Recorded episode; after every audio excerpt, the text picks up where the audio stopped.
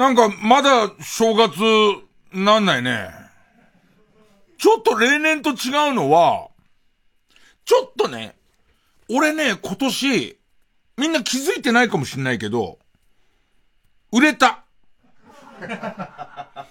地味に売れたのよ。地味にどうやら売れたみたいで、で、仕事の量は地味に増えてんですよ。で、さらには、えー、コロナのあたりから、割と先々の番組を、えー、録画して、で、こう、もし、主要なメンバーがコロナになった時に、まあまあ、えー、収録を、えー、休みにできるみたいな方式を取ってんのもあんだけど、毎年、12月のラスト10日ぐらいがわーって忙しくなって、で、その時の僕の気持ちはとにかく正月に逃げ込もうっつって。で、えっと、なんとか正月に逃げ込む暮らしをしてるんだけど、今年は12月の頭ぐらいから、なんかスケジュールが異常になってきて、で、もう正月に、こう、逃げ込もうが早くに始まって、すっ転んで、もうラスト。ラスト、もうそのゴールテープ切って、で、えっと、両膝の皿完全に割れてても、正月休みなんとかなるっていう時期が、今来てます。だから、なんかこう、あ、まだあるみたいな。まだ、正月休み入ってないの？みたいな。でね、家帰ってくんじゃヘトヘトで。ヘトヘトで帰ってきた時の、今の俺を支えてるのは、ちょっと前のベストバイダーの教わった、えー、っと、あの、カニの元みたいな、あの、カニの恵み、ことぶき聖火のカニの恵みっていう、買ったね相当買ったよ、あれ直後に。えっと、700ml ぐらいの瓶、今多分家に10本ぐらい貯蔵されてるけど。で、またあれ、あの、ビビってすげえ買っちゃったのよ、なんか。あの、俺のこのインフルエンサーぶりからしたらこれすぐ日本中から消えんなと思って、ビビって買ったんだけど、量買う必要はそんななかったなと思って。で、結構な量あんだけど。でね、えー、あれ番組の中では、えー、TBS の紙コップの下のところに本当に、イソジンぐらいの量でいいよね。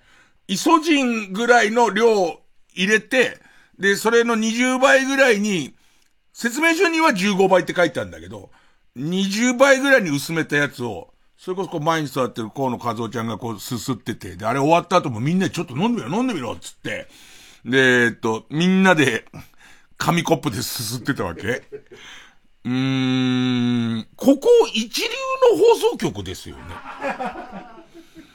なんか一流の放送局のはずなのに、な、なんつったらいいのかな？みんなにどうやったら想像してもらえるかな？炊き出し感っていうのかな？いや、僕はその雰囲気嫌いじゃないんですけど、高校の時なんかにガテン系の現場で冬働いてると、いいんだか悪いんだか、あの、今いいかどうかわかんないけど、汚ねえドラム缶の中に廃材バンバン入れて燃やしながら、なんかこう、カップ味噌汁をさ、あの、飲んだりしてた、あの感じ。俺今年ね、売れたの。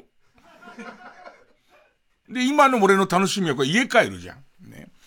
さすがに、あのー、紙コップではないんですよ。マグカップで飲もうと思ったんだけど、マグカップで飲もうと思ったんだけど、マグカップの量よりも、こんないっぱい働いてんだから、それからと貯蔵してんだから、いっぱい飲みたいと思って、うちにあるその、えっ、ー、と、ジョッキ的なもんで一番でかいの何かなって言ったら、えっ、ー、と、あ、何に使ってたもん、多分ね、犬、犬を、えー、がうちにいた頃に、犬を洗うシャンプーみたいのが、なんか薄めてから使うやつで、犬のリンス、犬のリンスを薄める用の、なんか取っ手のついた、えー、っと、ビーカーみたいのがあって、で、えっと、それはもうよく洗ってあるから、それで あの、家帰ってきたらさ、あの、電子ポットでお湯沸かしてさ、その犬、犬のリンスを薄め、犬のコンディショナーを薄めるようにあった、元ね、元、ね。えー、っと、やつ。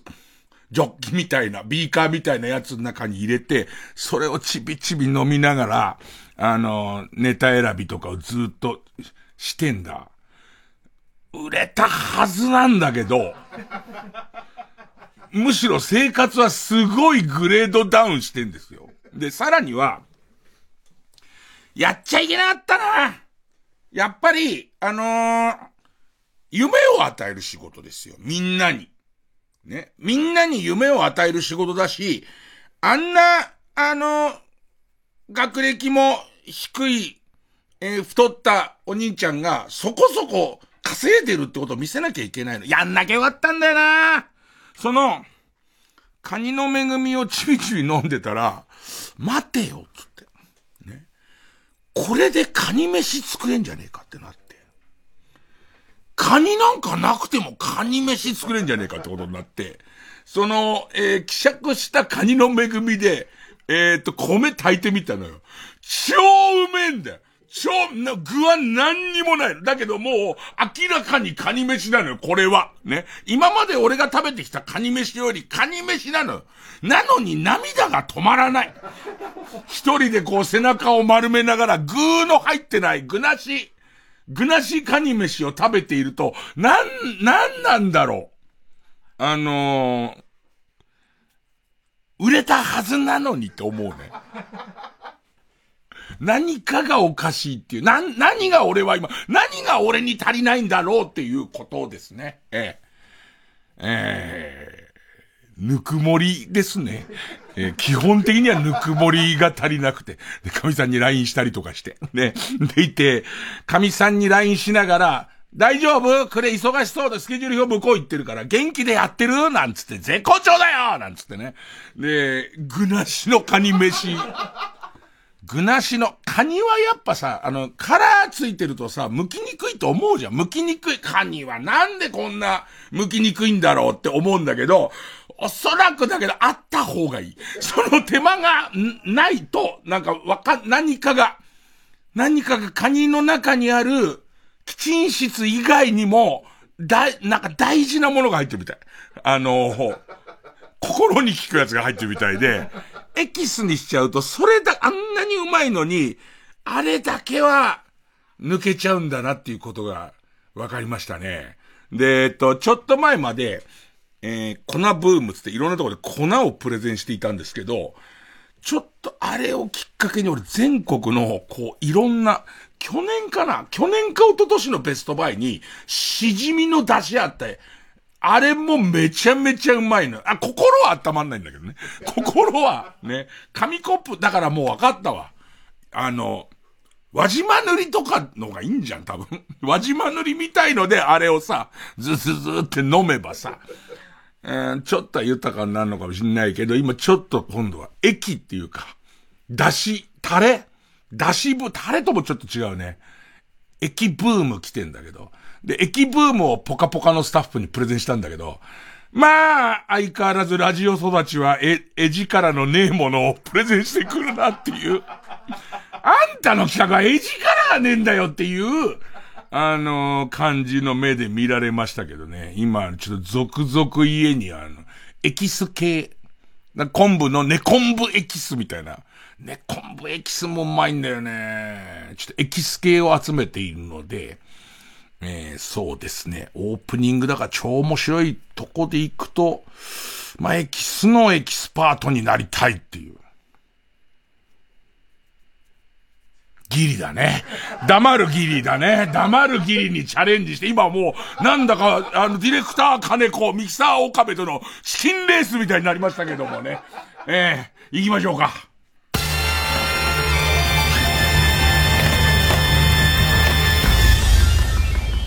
月曜ジャック、伊集院光る深夜のバカ力。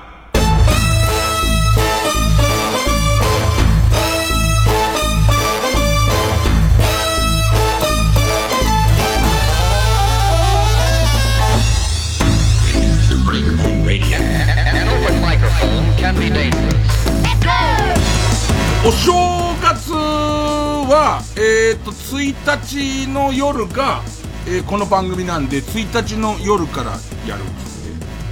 で、えっ、と、日本放送の方も、2日が火曜日、あの番組は火曜日から、え金曜日だから、ちょっと火曜日生放送やろうみたいな。で、ちょっとスタッフの顔色を伺って、俺が生でやりたいってのはどれぐらい迷惑なのかなっていう。まあ、お正月で、こう、パートナーみたいな人たちもいるしなとかあって、結局2日生やって、えー、っと、3、4、5に関しては、えー、っと、生って言えなくて。で、マネージャーのその栗原に、いや、実は俺、345もやることないと、俺家でやることがないんだよっていうね。えっと、カニのエキスを、エキスを飲むぐらいしかないんだよと、その正月家で今入ってる予定が、エキス飲みだけなんですよ。だから、エキスだけ、背中丸めてエキスだけ飲んでたらおかしくなっちゃうから、本当は生やりたいんだけど、つって、いやだけどみんな家庭もあるし、みたいなのを考えて、よくわかんない折衷案で、あの、お正月明けの分は、えー、っと、2日に取りますと。2日に、その生やった後に撮りますと。で、えっと、その代わり、俺はその撮ったやつを聞きながら X をやるから。ね。で、そうするとこう X やってる人とは交流できるんじゃないかっつって。俺は何がしたいのかもうわからない。もう俺はな、なんだ、俺にとって仕事っていうことが何なのかがもう全然わかんない。でいて、こういう話をすると、ディレクターの金子が、俺らどうなってんだよ、みたいな。なんか LF でそんな気使ってみたいな。俺は一回金子ディレクターに正月、あの、録音にするって言ったんだよ。金子ディレクターに、あの、俺その辺すげえイップスになってるから。ラジオやりたいの俺だけなんじゃねえかっていう、どうやら俺だけなんじゃねえかイップスになってるから、ね。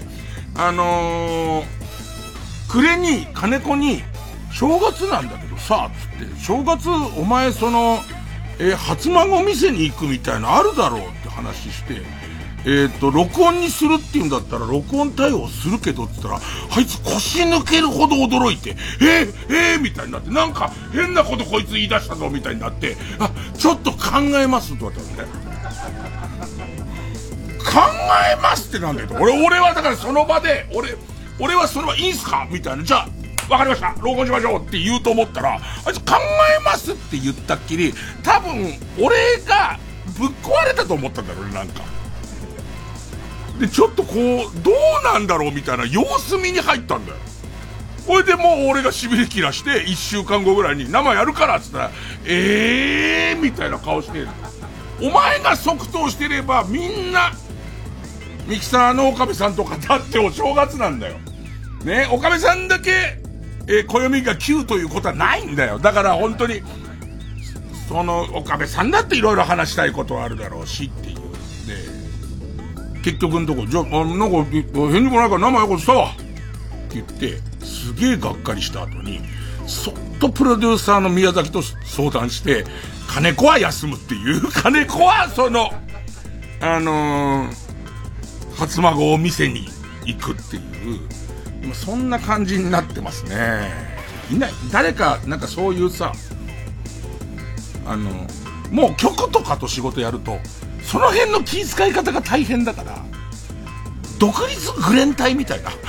なんかわかんない。あの、軍ですごい成果を上げる、ね、幻のっていう、えっ、ー、と、一応戸籍上は全員死んだことになっている、えっ、ー、と、死刑囚の集団みたいな、俺はラジオのチームが作りたい。もうみんな、ね、もうみんな、えー、っと、何かしらの問題を抱えながらも、ラジオ、ラジオをやってないと、死ぬタイプの人たちが集まって、でも難しいのがさ、それを作ったとするじゃん、俺が。作ったとしても、またこのことに関して、それはいやいややってるんじゃないのっていう、その、伊集院さんが圧をかけて、いやいやその体に入ってるんじゃないのっていうことになってくるじゃん。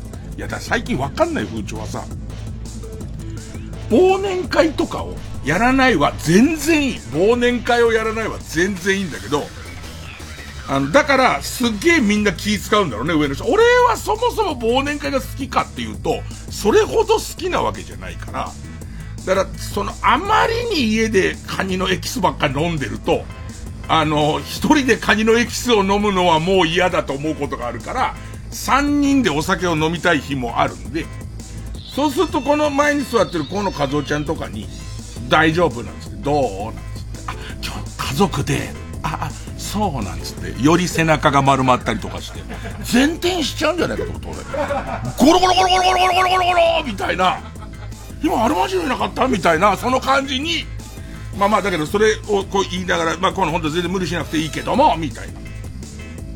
言うじゃん。言って、3人ぐらいで、じゃあちょっと手空いてる人たちで、腹を減らしてる人たちと飲み行こうとかするじゃん。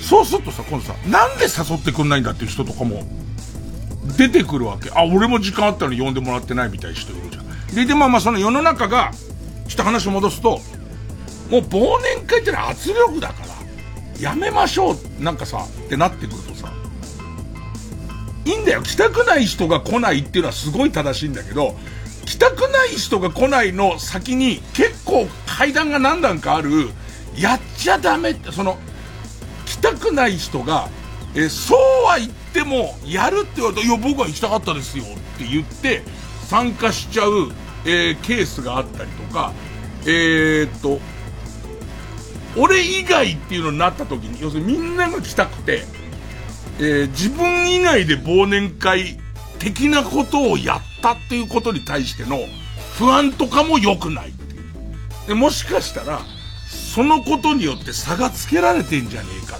とか思わせるのも良くないから、忘年会は基本決まりで禁止にしましょうみたいな。難しくない？あの、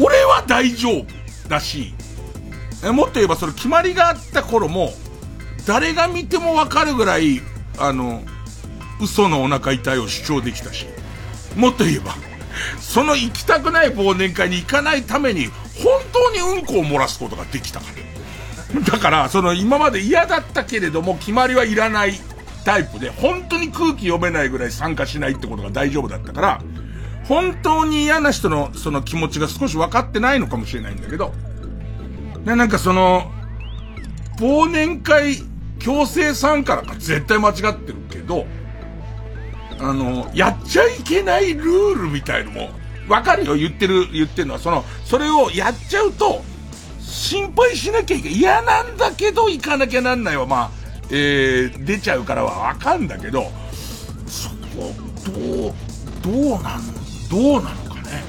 こんなこといろいろ考えた結果、背中を丸めてエキスを飲むという今、ね、暮れの過ごし方を。おそらくお正月、お正月もお正月もか持つから、心。えー、曲、えー、ドミコでユナイテッドパンケーキ。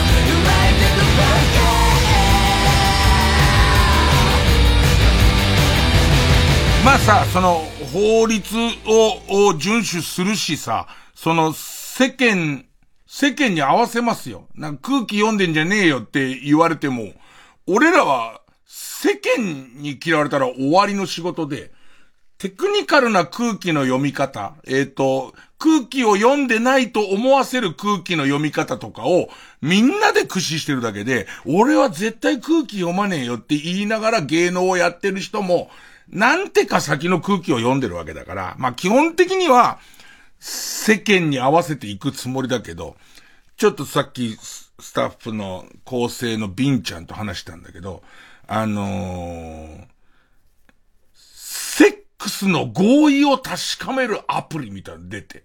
で、いろいろこうルールが変わってるから、いろいろルールが変わってるんで、それに合わせてっていうんで、なんかそのエッチできるタイミング、セックスができるタイミングで、あなたは、もしくは私たちは、お互い酔っていませんか？とか、冷静に考えても、えっ、と、この、えっ、と、セックスは、お互い合意のもとに行わ行われてますか？みたいなやつを、いっぱい項目やってから、えっ、と、やるようにしましょうっていう。で、謎なんだけど、で、イテッチした後1週間ぐらい修正できんだよね。2週間 ?2 週間は取り消せる。2日二日は取り消せるらしいんだけど、もうちょっとよくわかんない。もう俺の中で、俺はそのノーチャンスで生きてきてるから、それの違和感すらわかんないの。その、あの、誰、誰、誰とでも寝るみがいるとするじゃん、世の中に。ね。誰とでも寝るみさんがいたときに、誰とでも寝るみさんが、あのー、車盗まれたけど戻ってきたりとかして、で、ネットニュースばっか見てんな、おい。ね。別、全く別の存在じゃん。いや、俺多分昔、この誰とでも寝るみっていう響きが面白くて、架空のキャラクターで使ってたのが、多分本人のお耳に入ってる可能性があるのよ。で、俺は全然彼女を持してるわけでは全然ないのよ。ね。だけど、あ、あんまり気分はしないよね。ええじゃあ、えっ、と、誰とでもねるみさんは今日をもって死にました。で、えっ、と、えーね、言い方だったんですけどね、俺にとってはね。えっ、と、まあわかんないけど、エッチ好きな人だって世の中いるじゃんか。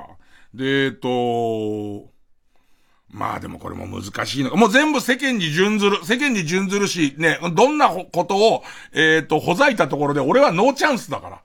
ノーチャンスだから、えっ、と、ざれ事だと思って聞いてほしいけど、あの、その人のおたわむれで今日やってもいいよっていう、ね。あの、今日やってもいいよってなった時に、あ、じゃあですね、このアプリを一緒に、って出せんのみんな。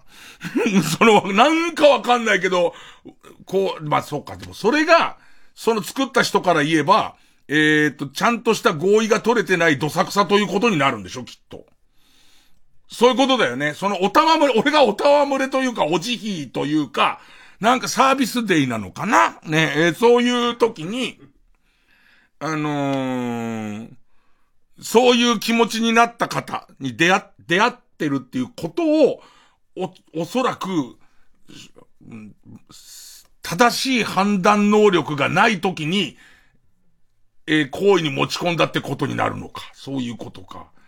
うわー、そういうことか。でもなんかね、えっと、他にも、例えばアメリカの大谷選手とかそうだけど、アメリカのすごいこう、高額稼いでる人たちっていうのは、結婚の前にちゃんと契約をしますと。離婚した時に、丸々その持ってる財産を分与しませんと。で言って、あなたの権利があるのは離婚した時にはこのお金のうちここまでですと。もしくはこの期間に稼いだ分のこれですっていうのを、ちゃんと弁護士を入れて、契約を結ぶっていうね、言い出せる。あの、今ラブラブで結婚しようかって時に、あ、じゃあちょっと結婚契約の方なんだけども、っていうすり合わせって、ねえ。ってことは俺は今まで、その、数少ない恋愛経験も、ちょっと相手が正常な判断能力を失ってる時に、悲しいじゃん。ね、基本的にそれを思うことは悲しいんですけど、でもなんか、こういうことを世の中の人は今世の中がこういう風になっているよ。だからこういうアプリが出てんだよ。みたいなこと。で、しかもそれはなぜこういうアプリを出さなきゃいけなかったかっていうと、やっぱり被害を受けてる人がいる。で、遡って、えっと、じゃあなんで、うん、楽しい忘年会なのにさ、やめようって言いだ、言い出すやつ何なの？じゃなくて。なくて、えっと、これはどういう悲しい思いをしたから、ここまで極端に揺れたんだっていうことを、まあ、考えた方が、いいんじゃないかな。俺も考えるよ。もちろん、片手に紙コップは持ってる。紙コップを持って、一人で考えるよ。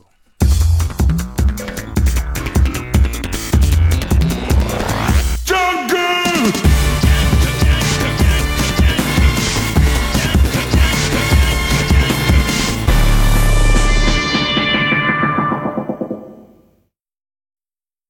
TBS ラジオジャンクこの時間は小学館マルハニチロ。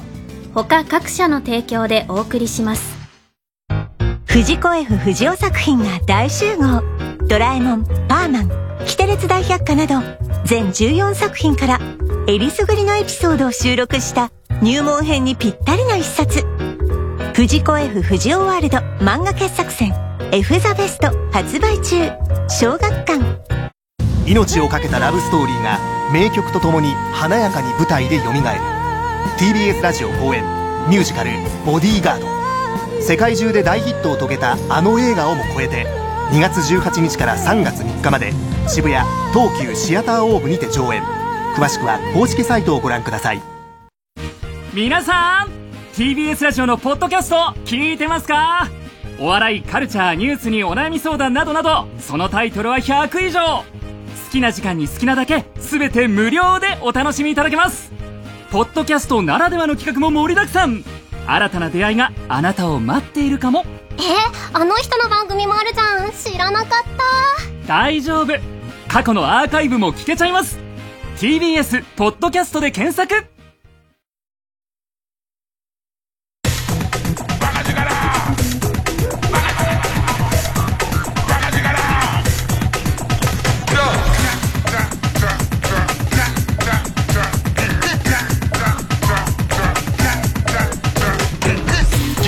深夜のバカ力。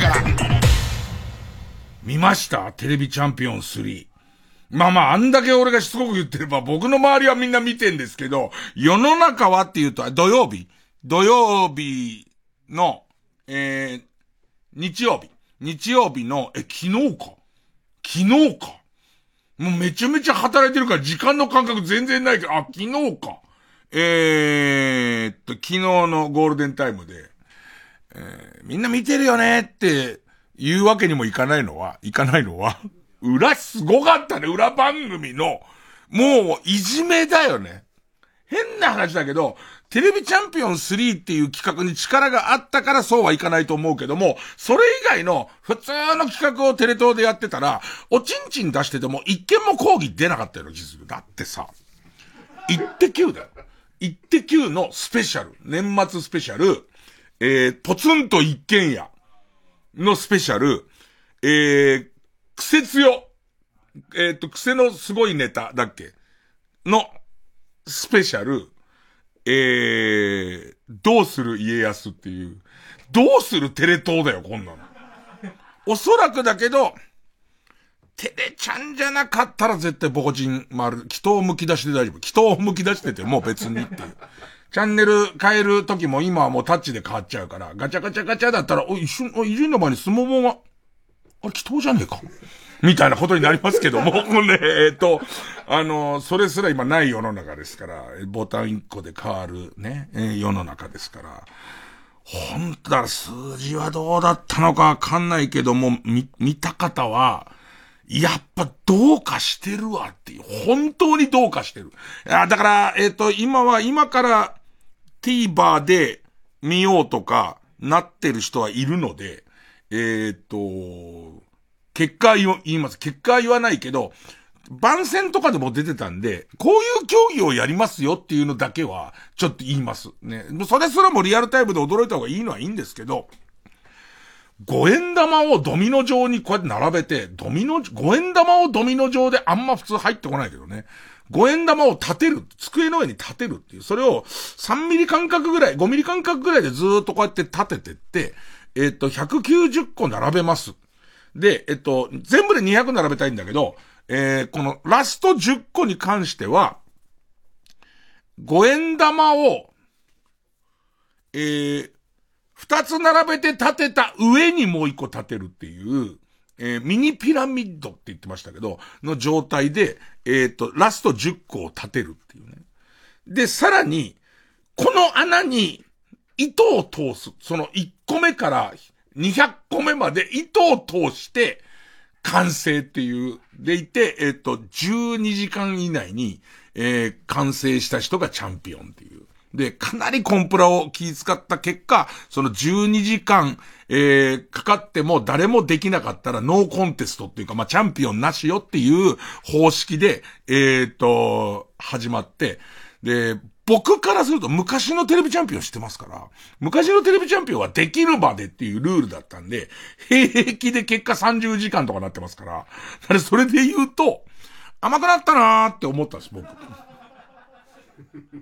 まあ、初めて見たら本当に、だってさ、もう終わっちゃった VTR をスタジオで見てんだから。ね。そんなぐらいのことは分かってるはずなのもかかわらず、まあ、その倒れるたびに、悲鳴上がるよね。ひーって、なんていうのひー、な、息吸い方がよくわかんなっちゃう、わかんなくなっちゃうというか、そのもう、190並んだものが元の木阿弥になる瞬間に、ってなるね。あれ、悲鳴ともまたちょっと違うんだけど、なんか、パ、こっちもパニックになるようなことがずっと続き、みたいな。でもすごいなと思ったのは、なんかこう、他にも、和菓子職人って言って、こう、和菓子、和菓子での技術を使って、えっ、ー、と、他の食べ物を作るっていう。片方が海鮮丼で、片方がなんだっけ、ハンバーグ。ハンバーグ、ま定食みたいのを和菓子で作るみたいなやつなんだけど、これに関しては、まあ制限時間設けて、用意スタートで、スタッフからしてみたらよりいいもん作ってくださいよっていうことじゃん。よりいいもん作ってくださいよっていうことで、えっ、ー、と、職人たちが、自分たちの想像を超えるものを作って問題ないし、想像を超えるものを作ってもらった方がいいじゃん。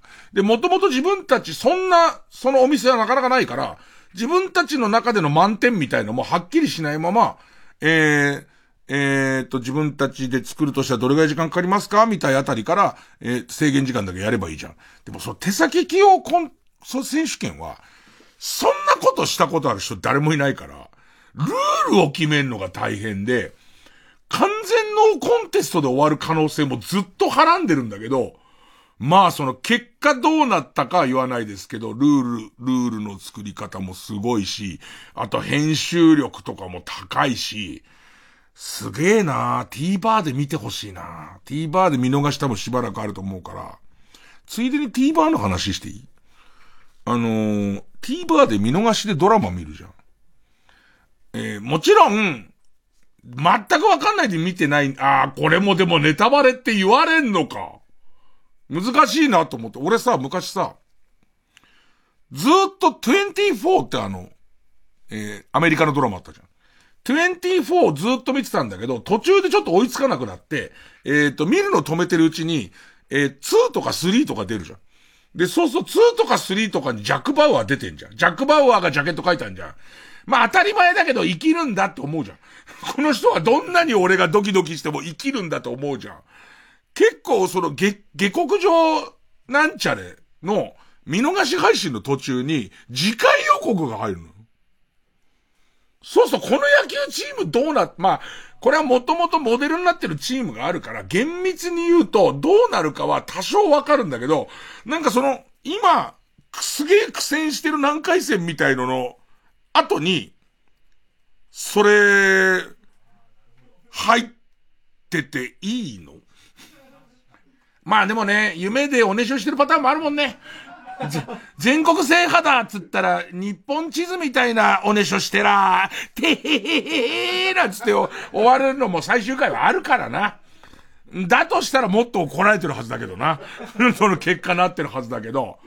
そんな。だけど本当にこの、えっ、ー、と、TVer が、俺の中ですげえ役立ってんのは、やっぱりこの、うーん、生っていうか、オンエアで、えー、もちろん、えー、っと、テレビチャンピオン見たけど、イッテ Q も、ポツンとも、クセツヨも、見たもん。あ、ベスコンも、ベスコングルメも、結局、あの、だ次々、あ、まあ俺の場合は全録があるからだけど、結局家に全録なければ、あ、これ全部見れんだ、みたいなことになるわけじゃん。まあだから結果どれぐらい本放送の数字があったのかわかんないけど、見逃しで見れる環境の人は見てほしいね。で、わがままを言うならば、ノーサーチっていう。で、ノー、あれだけノーサーチを押してたけど、この番組で一番前でこのトークを浴びてた構成の大家くんも、ギリだったんだ。ノーサーチギリだっつって、ドキドキしちゃって、俺ドキドキしちゃってっつって、ねで、ちょっと先見たくなったりとか、その感じは絶対あると思うのね。で、できる、できるにもかかわらずサーチをしないっていうことは前回も言ったように大変だとは思うんだけど、ああ、こういうテレビは、どれぐらいの評判を呼び、テレビチャンピオンがまた、例えばレギュラーで行われるのかどうかみたいのは、やっぱりオンエア見るとさ、自分たちのリアクションもどこが使われたとかわかるから、なんか、ああ、なるほど、こういう風に見やすくまとめてくれてんだ、みたいな。あ、俺立ち上がってるとこ映ってんな、みっともねえなと思いながら、ねえ、あの、見てんだけど、ちょっとね、あの、やっぱ、やっぱすげえと思った。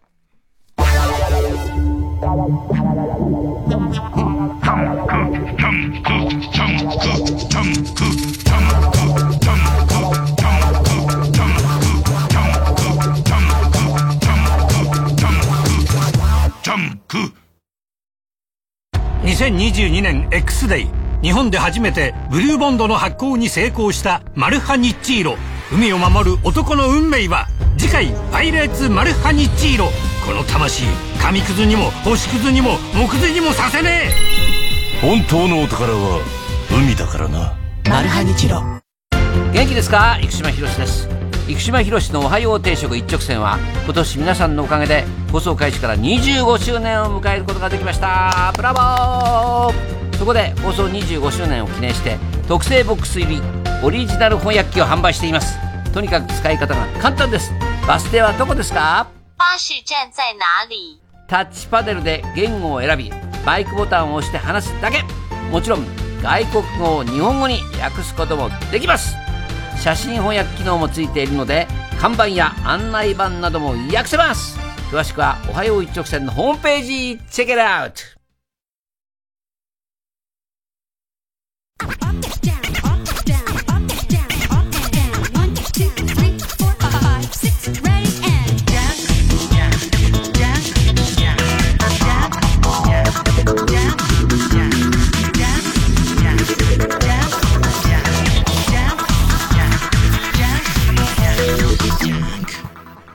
まあその、年末年始で、えー、っと、割と先の録画を撮らなきゃならない。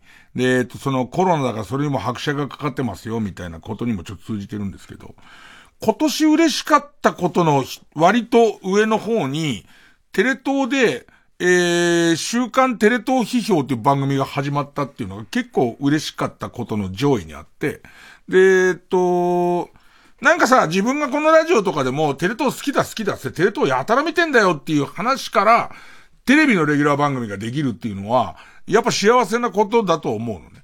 でいて、相手が佐久間さんだから、佐久間信之さんだから、佐久間さんすごいよな。だってさ、俺がこのヒーヒー言ってるさ、年末のこうテレビラジオのスケジュールの中でさ、テレビもラジオもやって、テレビ撮ってんだよ。テレビ撮って編集するのって、えー、っと、テレビ出るのの何十倍も手間かかるんだよ。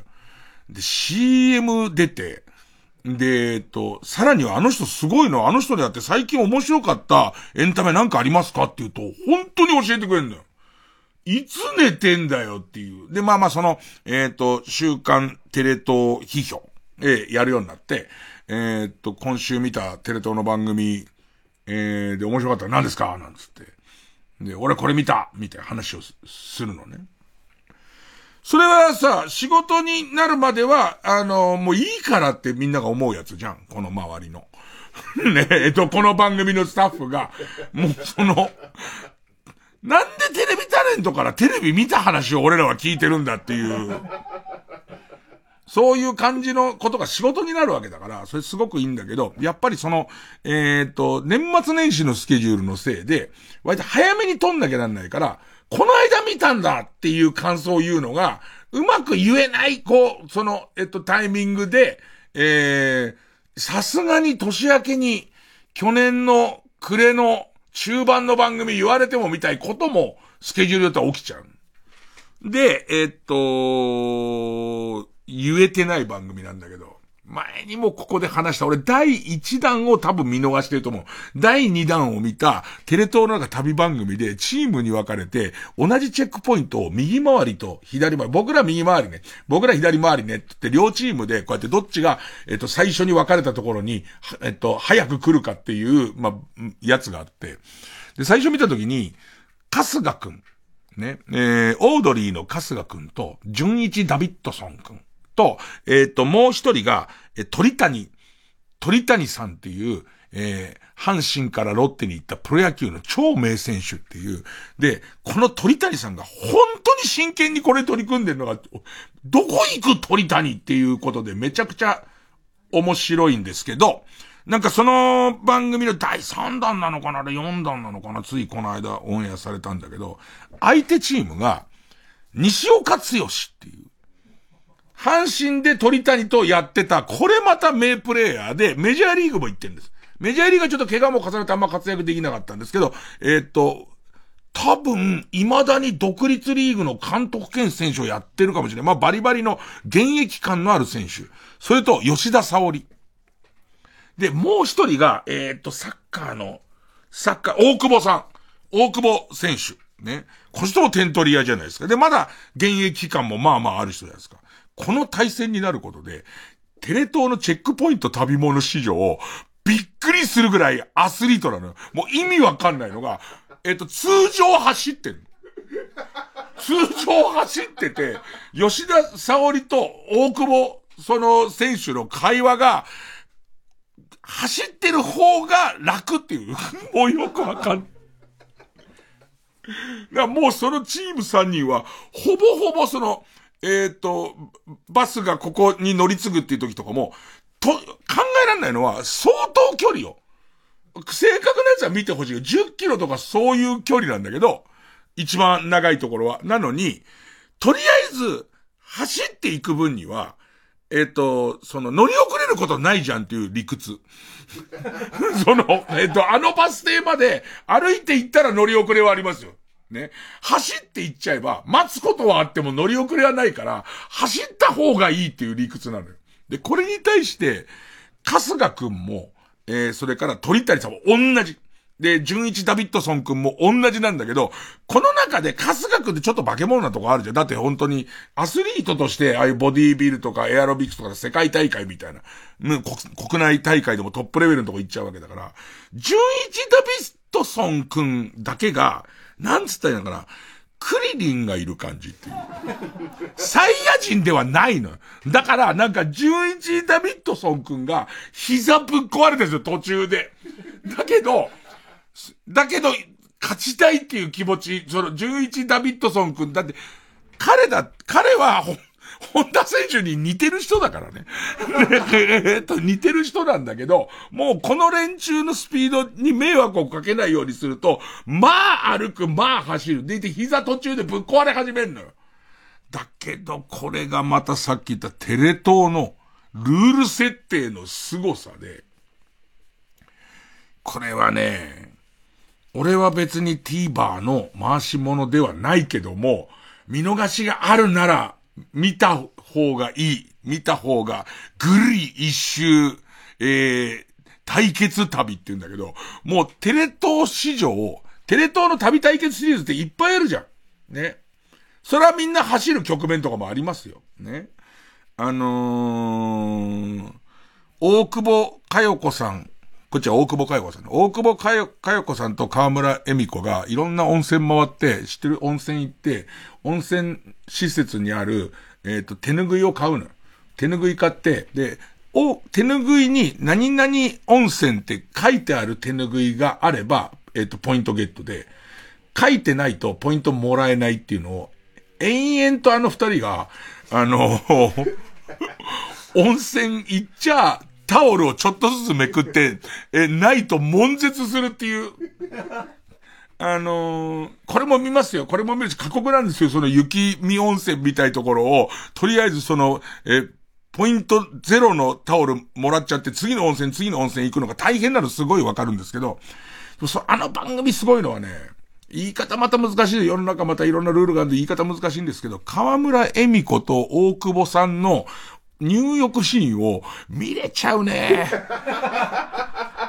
気づいたら。で、番、余裕持ってやってんだと思うのが、2時間の番組の前半1時間、その2人しか風呂入んねえの。で、やっと後半になって鈴木奈々が合流するっていう。正月聞いた噂で、正月もあるのよ。正月聞いた噂では、橋本まなみが入るらしいの。で、でも、あの二人でも見れちゃうよ。あの二人、まあ、ちゃんとベクトルは違うことだけど、でもそこだって、どうしてもの時は走るの時間切れになれば。で、いろんな旅番組でも走る局面は出てくるじゃないですか。この番組ほどほぼ走ってる番組見たことない。ほぼね、え、ぐるり一周対決旅。あ、TVer にはあるみたいです。でいて、最後まで見ると、やっぱりこの番組の設定の面白さみたいな、それもこう割とこう、予定調和じゃないのは、これいい設定なのはね、片方は右回りでここ攻めますよ、片方左回りで攻めますよっていうと、えっと、朝は、えー、っと、ラーメン屋さんをやってるんだけど、夜はコースをやってます店があるわけ。でいて、チェックポイントなんだけど、チェックポイントのあり方が、えー、っと、おすすめ料理を食べきるっていう。だラーメンだと早いんだけど、その運の差とか、お店の情報にちゃんと強弱があったりとか、なんかその辺がすげえ面白くて、とにかく走ってます。だからこれこの後誰をキャスティングしていくんだろうね。えっ、ー、と、前回は、本田美恵ちゃんがあの、えっと、女優さんだけども、スケートはやってますみたいな子だったのね。でも今回ここまで来ちゃうと、この先やばいやつ、ワイナイナじゃ済まない感じすると思うんだよね。相当レベルのやつ来ると思いますよ。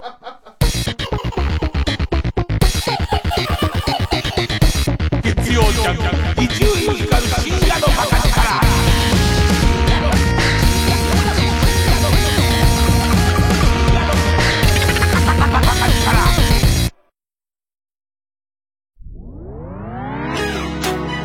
ここで天才凡人のキラーチューンをお聴きください。音が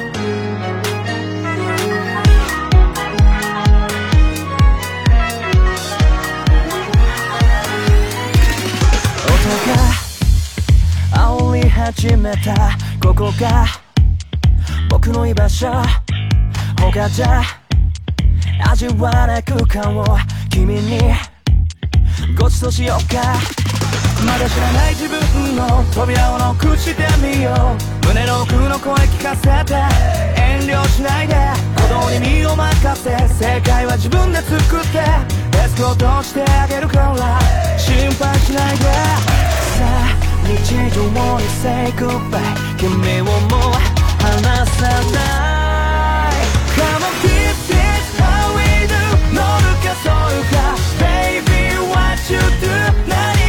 何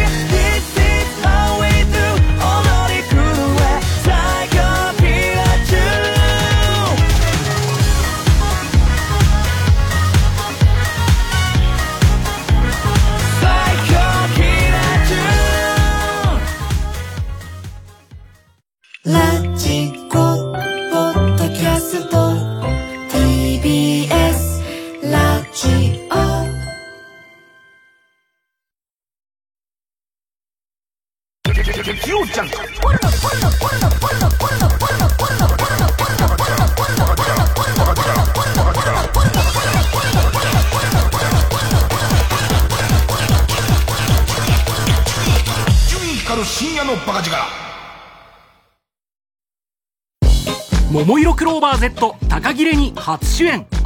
映画「サマーフィルム」に乗っての脚本を務めた三浦直之による最新作はそれぞれの家出が重なって生まれるファンタスティック瞑想ストーリー。パルコプロデュース2024最高の家出。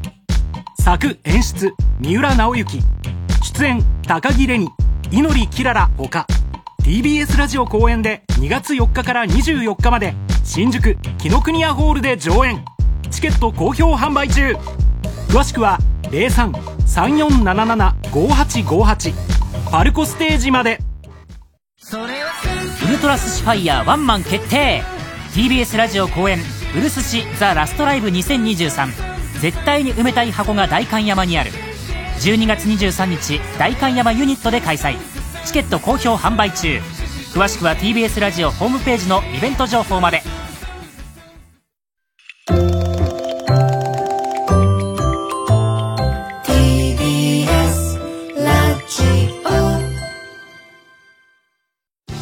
TBS ラジオジャンク。この時間は小学館マルハニチロ他各社の提供でお送りしました。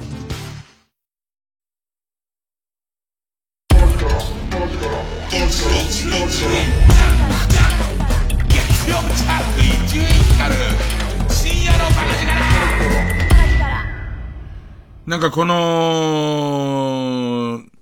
えー、番組のぐるり一周対決旅の前回のメンバーが、まあその、えー、っと、春日くん、鳥谷選手、鳥谷元選手、えー、純一ダビッドソンに対する相手チームが、本田美優、丸山礼、えなこっていうチームなのね。それ考えたら、相当舵切ったよね、これね。今後このアスリート、超高速旅路線、歩き旅路線っていう、新しい、こう、路線だよね。相当面白いなでもなんかこの人選とかもいいんだよね。なんか、西岡選手とかも、えー、なんかもともと、大久保選手と吉田沙織選手は、えー、仲が良くて、で、そこにこう入ってくる感じなんだけど、いい感じにこう、鳥谷選手との先輩後輩とかの絡みもよくできてて、よかったたね。相当よかったね。ええー、でもあの、アスリートの言う、まあ、全力疾走別だけど、ジョギングだったらそっちの方が楽っていう考え方、一生ないよね。あのー、お天気、お天気のゴーくん、まあ、のりくんもゴーくんも二人とも柔道がめちゃくちゃ強くて、都で何位とか、えそういう人なのね。で、ゴーくんに一時期散歩とか付き合ってもらったりとか、ジョギング付き合ってもらってる時に、ゴーくんはもう走った方がいい。やったら走んの。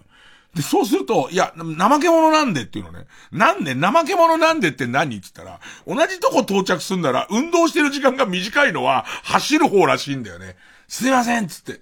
手抜いちゃってたって。手抜けば手抜くほど、あいつは走るんだよね。あの感じわかんねえなぁあとは今週何かなえっ、ー、と、この時間だったら、上柳正彦アナウンサーっていう、まあ、その、僕が日本放送、ラジオを始めた時に、まあ、日本放送のエース、もうすでに若きエースで、で、未だに、えー、もう、相当おっちゃんになって、昔はオールバックで、えっ、ー、と、まあ、ビシッと決めてる、番長みたいな感じだったんですけど、今はね、えっと、アナログが好きな、えー、スティーブ・ジョブズみたいな顔してる。え っと、顔じゃないわ。髪してるね。えっと、人なんだけど、まあ、その人昔からすごくて普通にロックアーティストが来て、ちょっととんがってるアーティストが突っかかってるのをうまく、え、いなしながら仲良くなり、音楽情報をやるような、えっ、ー、と、DJ でもあるのに、えー、昭和が終わった日に、皇居の横にリポートに出て、やっぱ俺らがあんま聞いたことがないような、こう、最上級の言葉遣いで、その場で生で、えっ、ー、と、リポートを入れたりとかする人だったんだけど、まあ、それが久々一緒にさせてもらえるなって、演じ組みがすごくてさ、途中で生で天気予報のコーナーがあるんだけどさ、その天気予報の情報と、えっ、と、感情みたいのの、しっかりとした使い分け、今日は寒かったですね、みたいな。えっ、と、その、思わずコートの襟を立てながら、えっ、と、どこどこの街を歩いてたんですけども、って、えその体感は間違いないようで、今日の最低気温はって情報に入り、えー明日はこれこれこうなりますっていう、きちんとした気象庁の、えーもしくは、えっ、と、お天、天気予報士の作ったデータ行きながら、えーっと、私なんかも今ちょっと喉の調子が悪いんで乾燥には注意しようと思っております。っていうのを尺ぴったりで行くの。で、このコーナンの、だらけすぎたら情報入らないし、逆に情報だけだと飽きるを一人でもうその時間通りやるっていう、すげえ恥ずかしかった。一人で時間通りやるのタイミングに合わせて俺のイヤホンに、あ、金子ディレクターから。もう1分前ですよ。1分前です。みたいな。月曜信頼されてない。全く信頼されてない。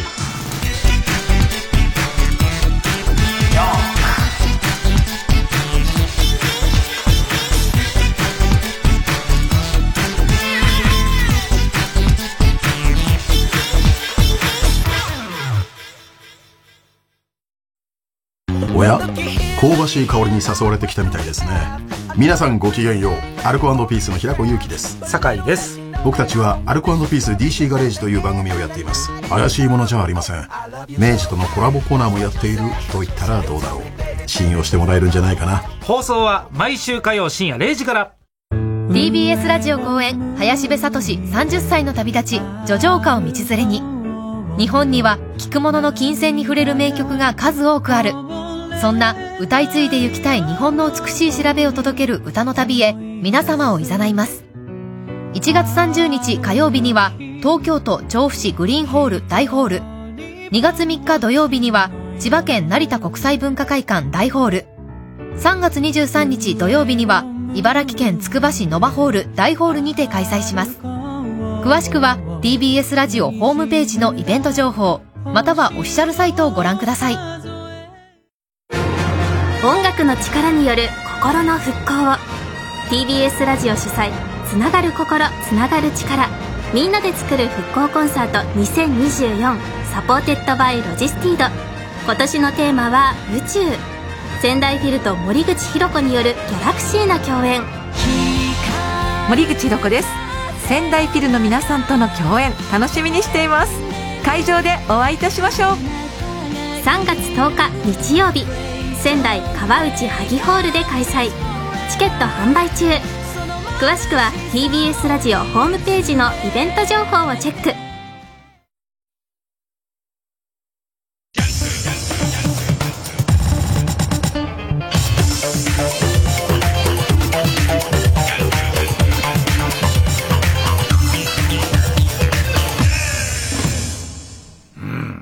上柳アナウンサー、本当すごい、本当すごいよ。なんか、クロート好み、本当にクロート好み、クロート好みのものって、えっ、と、逆に言うと、一般の人に聞きづらいんだったら意味ないと思うのね。だけど、まあ、そのクロート好みで、一般の人は、なぜ上柳さんが聞きやすいのかを理解しなくていいっていう。その感じがもうね、すごい。本当にすごいよね。えー、あと何かな？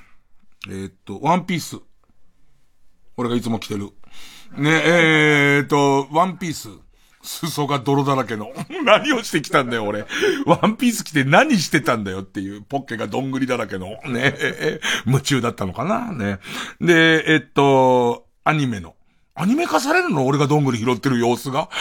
ね、その、えっと、アニメの、なんかこう、ワンピースのリブートみたいのやるっていうのを見て、なんか要するにもう今の、まあ、ワンピースも、僕の中では、新しい漫画な感じすんだけど、もう20年、アニメだけでも、相当な年月やってるんだね。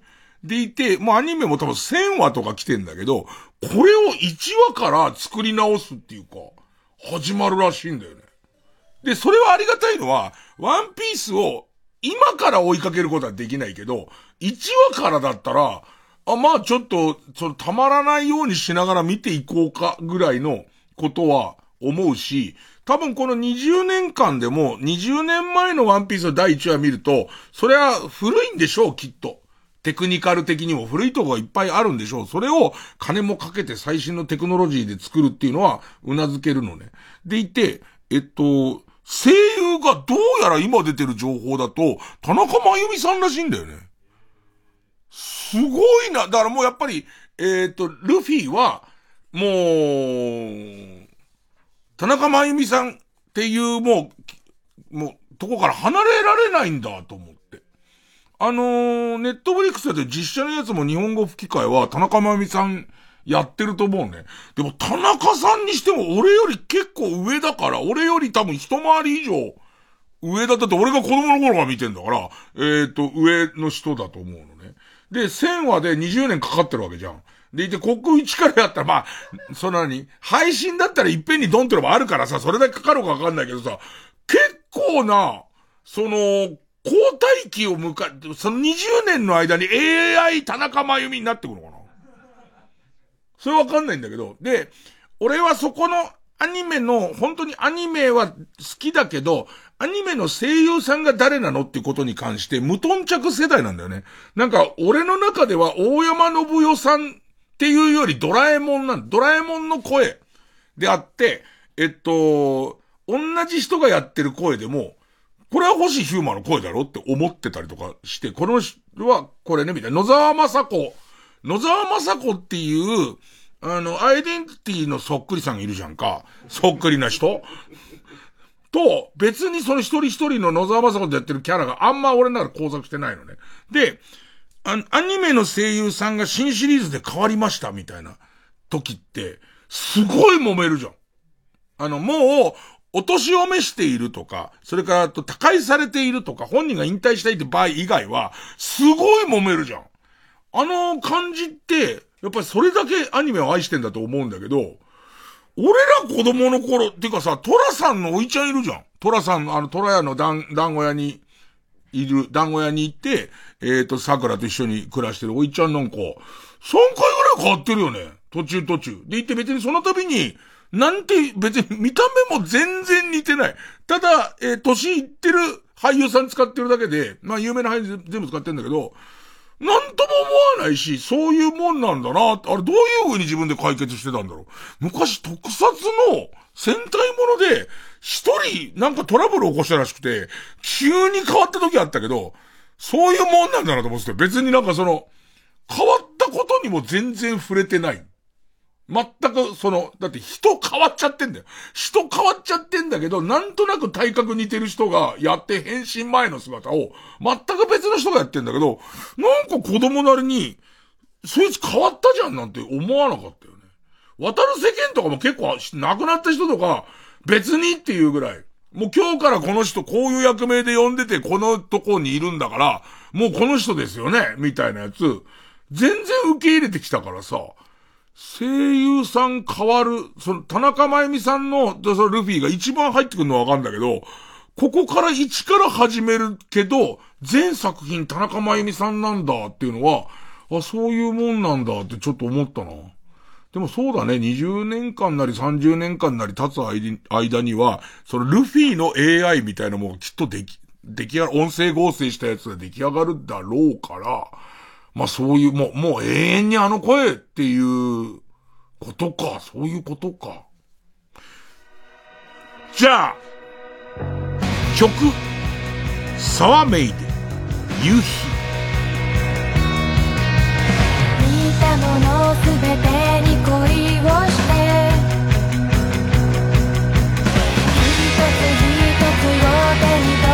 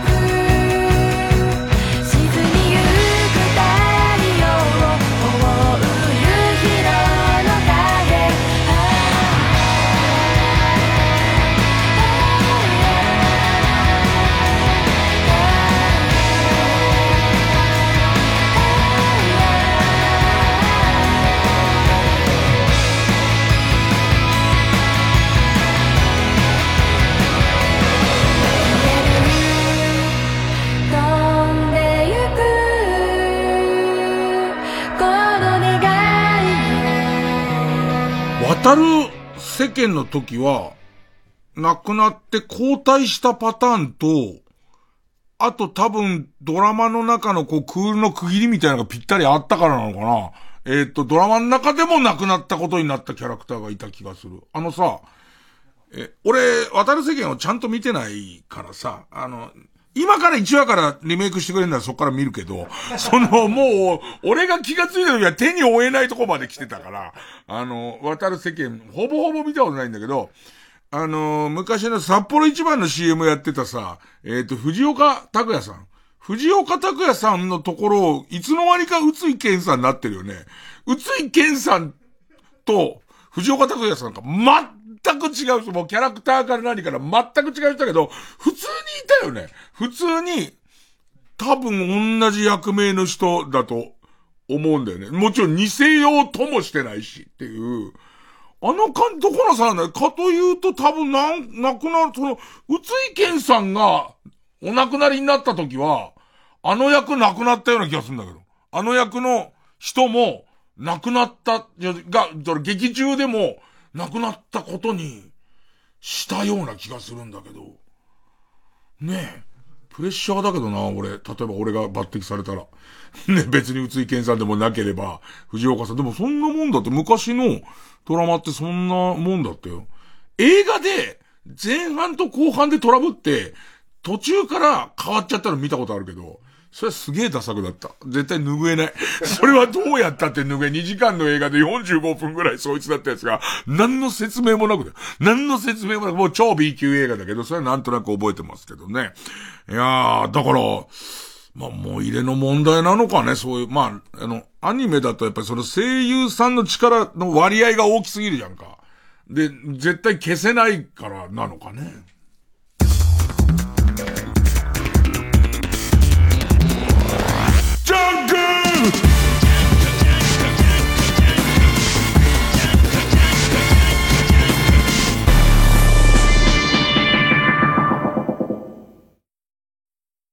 TBS ラジオジャンク。この時間は小学館マルハニチロ他各社の提供でお送りします。ドラえもんの妹ドラミちゃんは今年で登場50周年それを記念してドラミちゃんの初登場エピソードなど17話を詰め込んだ一冊ができました。藤子 F 不二雄テントウムシコミックスドラミちゃん発売中。小学館年末恒例 TBS ラジオ公演加藤登紀子ほろ酔いコンサート202312月22日大宮ソニックシティ大ホールで開催。タブレット純がゲスト出演。心温まる歌をお楽しみください。お問い合わせは03-3352-3875 03-3352-3875トキコプランニングまで。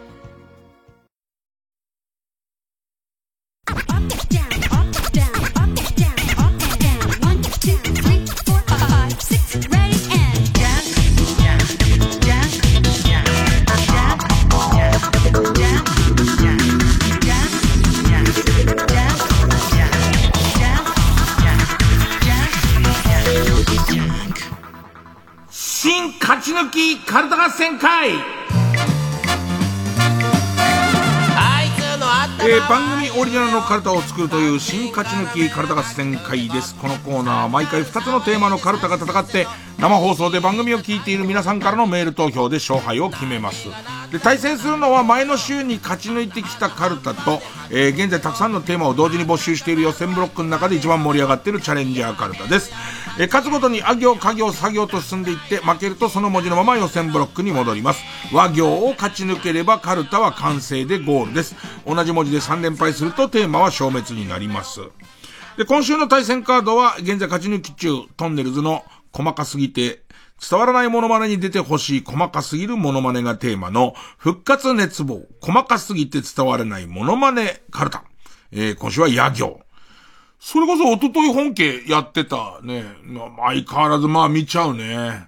ちょっと野球ネタ多めだし、あとやっぱり、このコーナー、このコーナーのカルタでも、まあその割合は似た割合だけど、実際いる人と、それからなんかこう、イメージのやつの割合が、今やっぱイメージの人のモノマネが、少し増えてきたような気もするから、でも面白かったですね。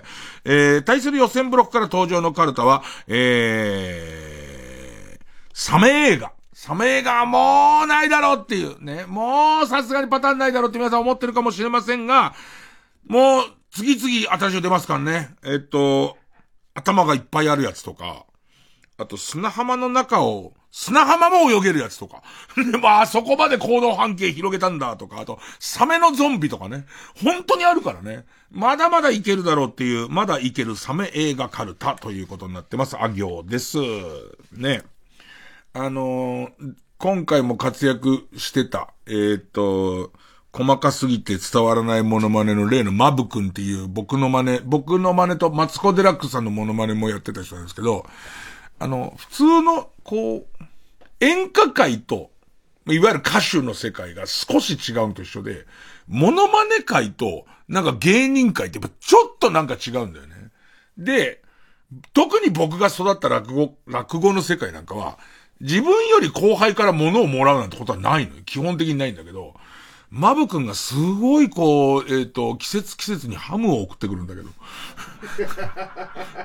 マブ君気使わなくていいから、ね、えっ、ー、と、そこに書い、多分、松村君あたりが始めたやつなんでね、松村君あたりが、なんか怒られそうな人には、あらかじめお歳暮送ってますネタみたいのがあって、ね。ひどいんだよね。で、普通怒られないためにやってるはずなのに、もともと松村君は、お歳暮をあげる前の西田敏行さんと、あげた後の西田敏行さんみたいなネタ知ってる？そんなに態度変えねえだろ、西田敏行さんっていうシリーズもあるんですけどね。さあ、じゃあまずはこちらからいきます。復活熱望。細かすぎて伝わらないモノマネカルタ。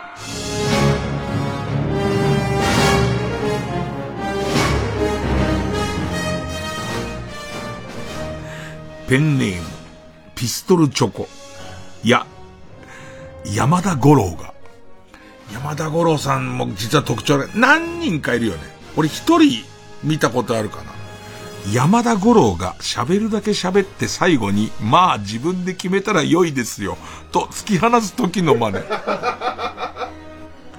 五郎さんは、え、本当に、根っこのところ、なんて、すごくお上品で博識で、教授的な喋り方をすごいするけど、根っこのところはすごく裁けた、えっ、ー、と、お兄さんみたいとこだから、あの強弱出せると、YouTube まで見てるような五郎さんファンはいいよね。その学術的なことを、えっ、ー、と、ちゃんと言った後で、まあでも最後は好みだよって言って終わっちゃったりする感じが出せるとよくて、ちょっとしたったらずだよね。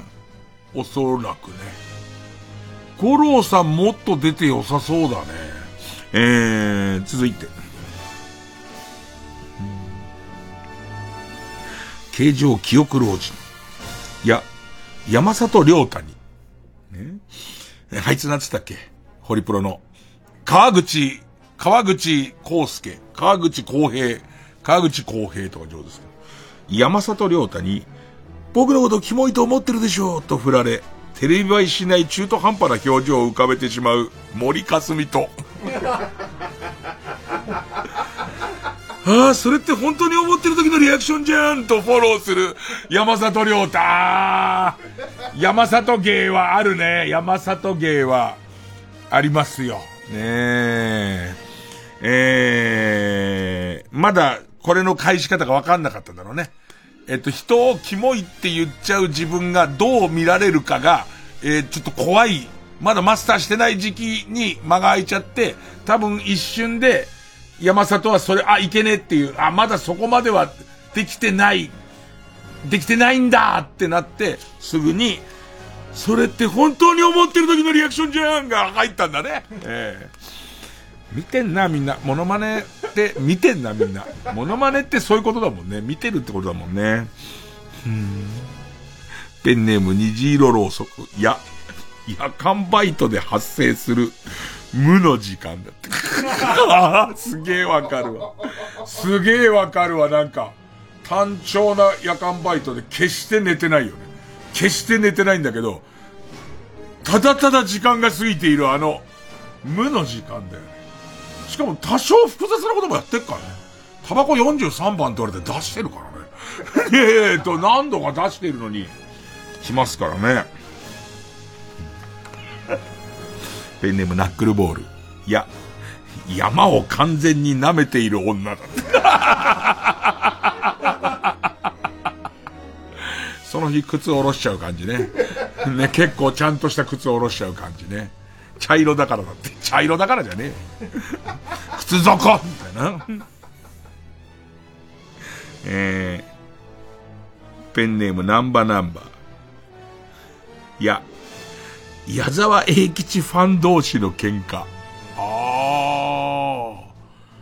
だから矢沢永吉さんのモノマネる人いっぱいいるから、あの人、だこれ難しいのは、彼らはプロとして矢沢永吉をやってるわけであって、矢沢永吉ファン同士の喧嘩にするには、1グレード落とさなきゃいけないわけだよね。あの、好きすぎて、同じ喋り方をしている人だったり、格好してる人に、ワングレード落とした形で、あ、でもなんか出来上がるとちょっと、面白そうだな。だからファンの中でも、ディフォルメ派の人と喧嘩で、バカにしてんのかみたいな喧嘩になったりとか、お前あのライブ行ってんのかみたいなね。うんペンネーム、うるり。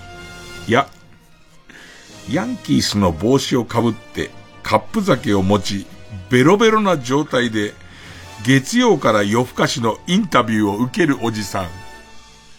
実は俺は月曜から夜更かしは弱いんですけど、でもまあまあ何度か、神さんが見てる録画を見たりとかしてて、あの感じね、はいはい、あの感じね、ありえへん世界でもたまにいるね。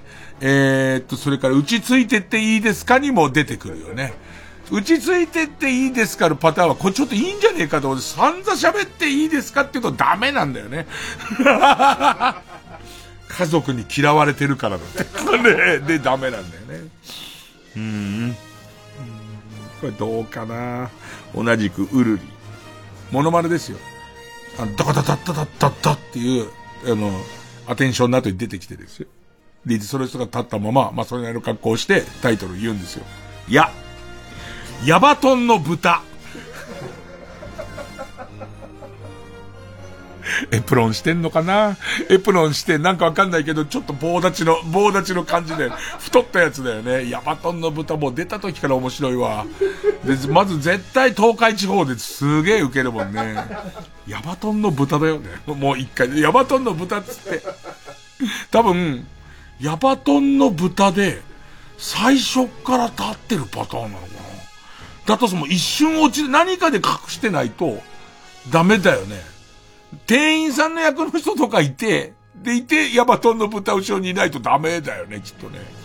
でもまあ出落ちだろうな ペンネーム北あかりの目覚め。いや、焼肉食べ放題に行く直前にスニッカーズをたくさん食べてしまった子供。まあメインはお母さんだよね。だから言ったでしょだよね。口の周り抹茶色にしながら、だからお母さん言ったでしょつって。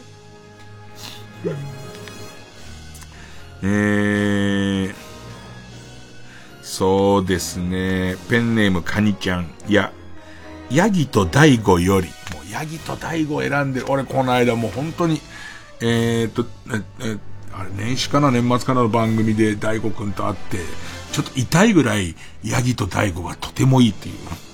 あなたがこれだけ忙しい中、ヤギと大悟っていう番組を引き受けて、ヤギと絡んでる時あなた本当にいいんだっつって、まあ引いてたね。少女、ただのテレ東ファンが、テレ東ファンがやってきたっていう感じになって、えー、ヤギと大悟より、体調不良のポポちゃんの代役として参加した岡本信人と千鳥の大悟。そんなケースはねえよ。一度もそんなケースはねえだろうよ。えー、えー、ペンネームマイペース。いや、焼肉屋に来たが、サークルの先輩が情報商材の話を全然やめないので、網の上でどんどん焦げていく玉ねぎ。玉ねぎの漫画なんだよ。結局。あの人なんつったっけ？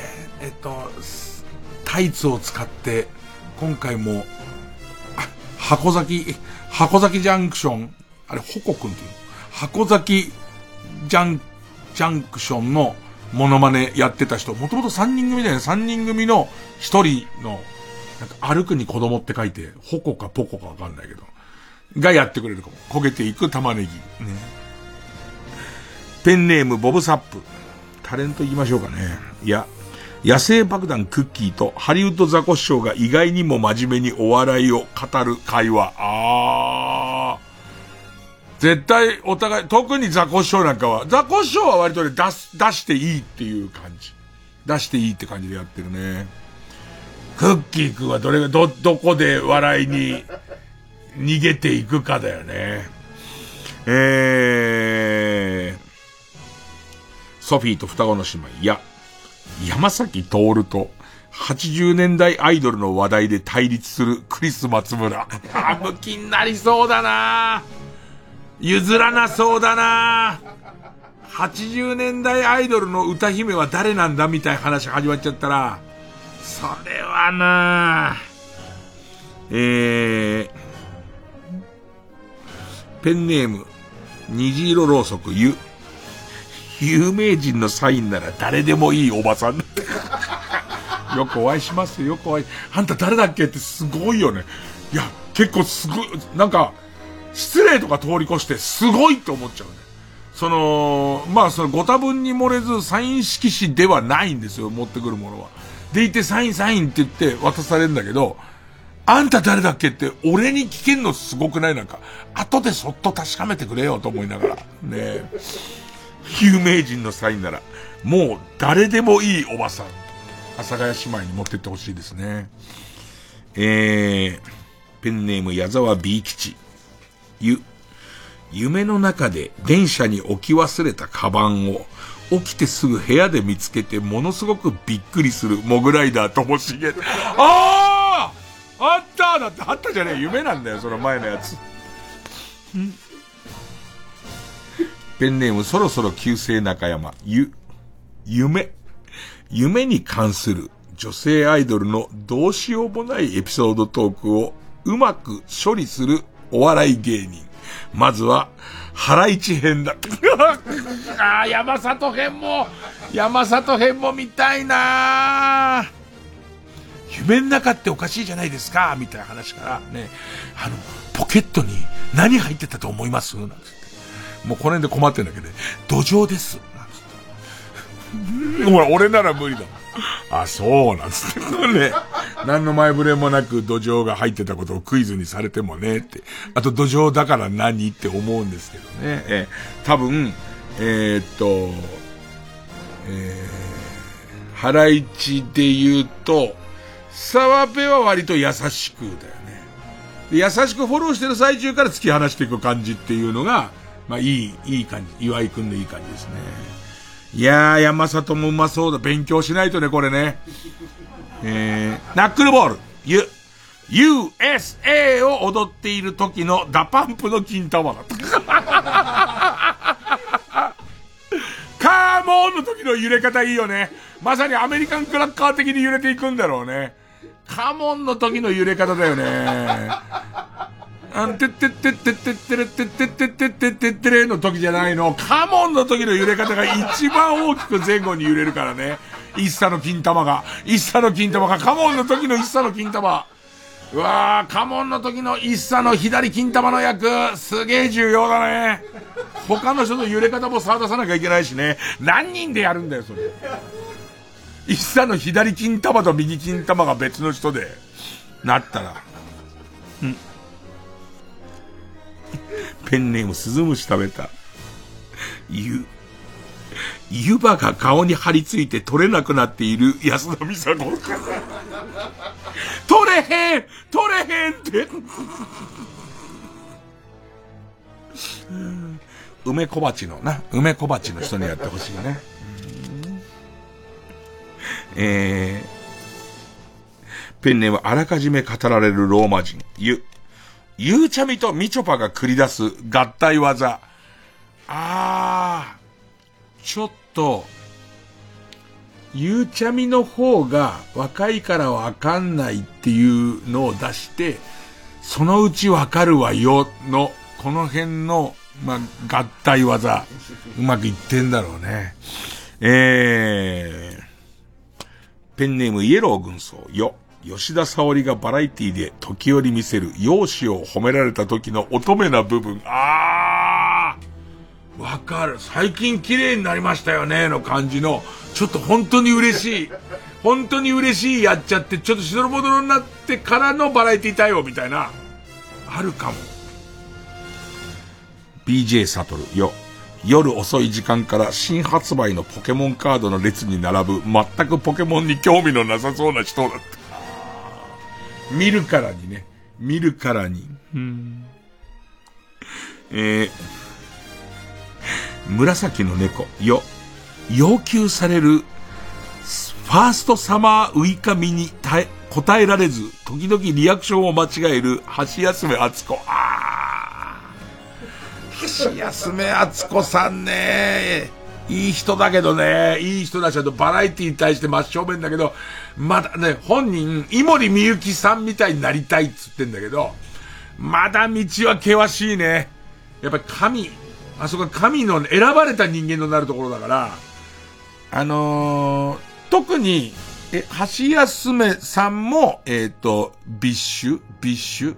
で、他に、俺全然わかんないけど、他に、あ、この人も BiSH の人なんだっていう人出てくるじゃんか。すごいアーティスティックな人と、ハシヤスメさんと、もう一人もまだ出てくるじゃん。で、今多分ちょうど一回り区間だと思う。え、いろんな番組が一回り呼んで、この後の対応を決めるっていうところだと思うんだけど、まあまあ、ホリプロだよね、橋休めさん多分。頑張っていただきたい。ねええー、ペンネームセミが鳴いとるよ。よそ者を排除しようとする閉鎖的な田舎町の有力者。俺だったら、えっ、と、仲間集めて、よそ者を排除しようとする閉鎖的な田舎、田舎町の有力者と、えー、移住 YouTuber の戦いっていう、その感じにはしますけどね。笑えないけどね。ラストよ。あー、これやってる人いるかな ?2 階の窓から陰謀がさ、よ。4軒目の玉袋筋太郎。玉さん特徴的だから、できるはずだから、やってる人一人も見たこと、俺これ、穴っちゃ穴なんじゃない？いわゆる、その、いや、もちろんさ、タマさん、またラジオのタマさんが強いからさ、あれだけど、まだやってないにしちゃタマさん濃いし、あの豪快な笑い方とか、絶対あるよね。これはちょっとあの、若手お笑い芸人の方、ちゃんとタマさんの番組縁側聞いて、縁側聞いてこうマスターしてほしいですね。ということで。いや、いいの多かったですよ、やっぱり。さあ、これに対抗できるんでしょうか？まだ一生も上げていません。まだいける、サメ映画カルタ。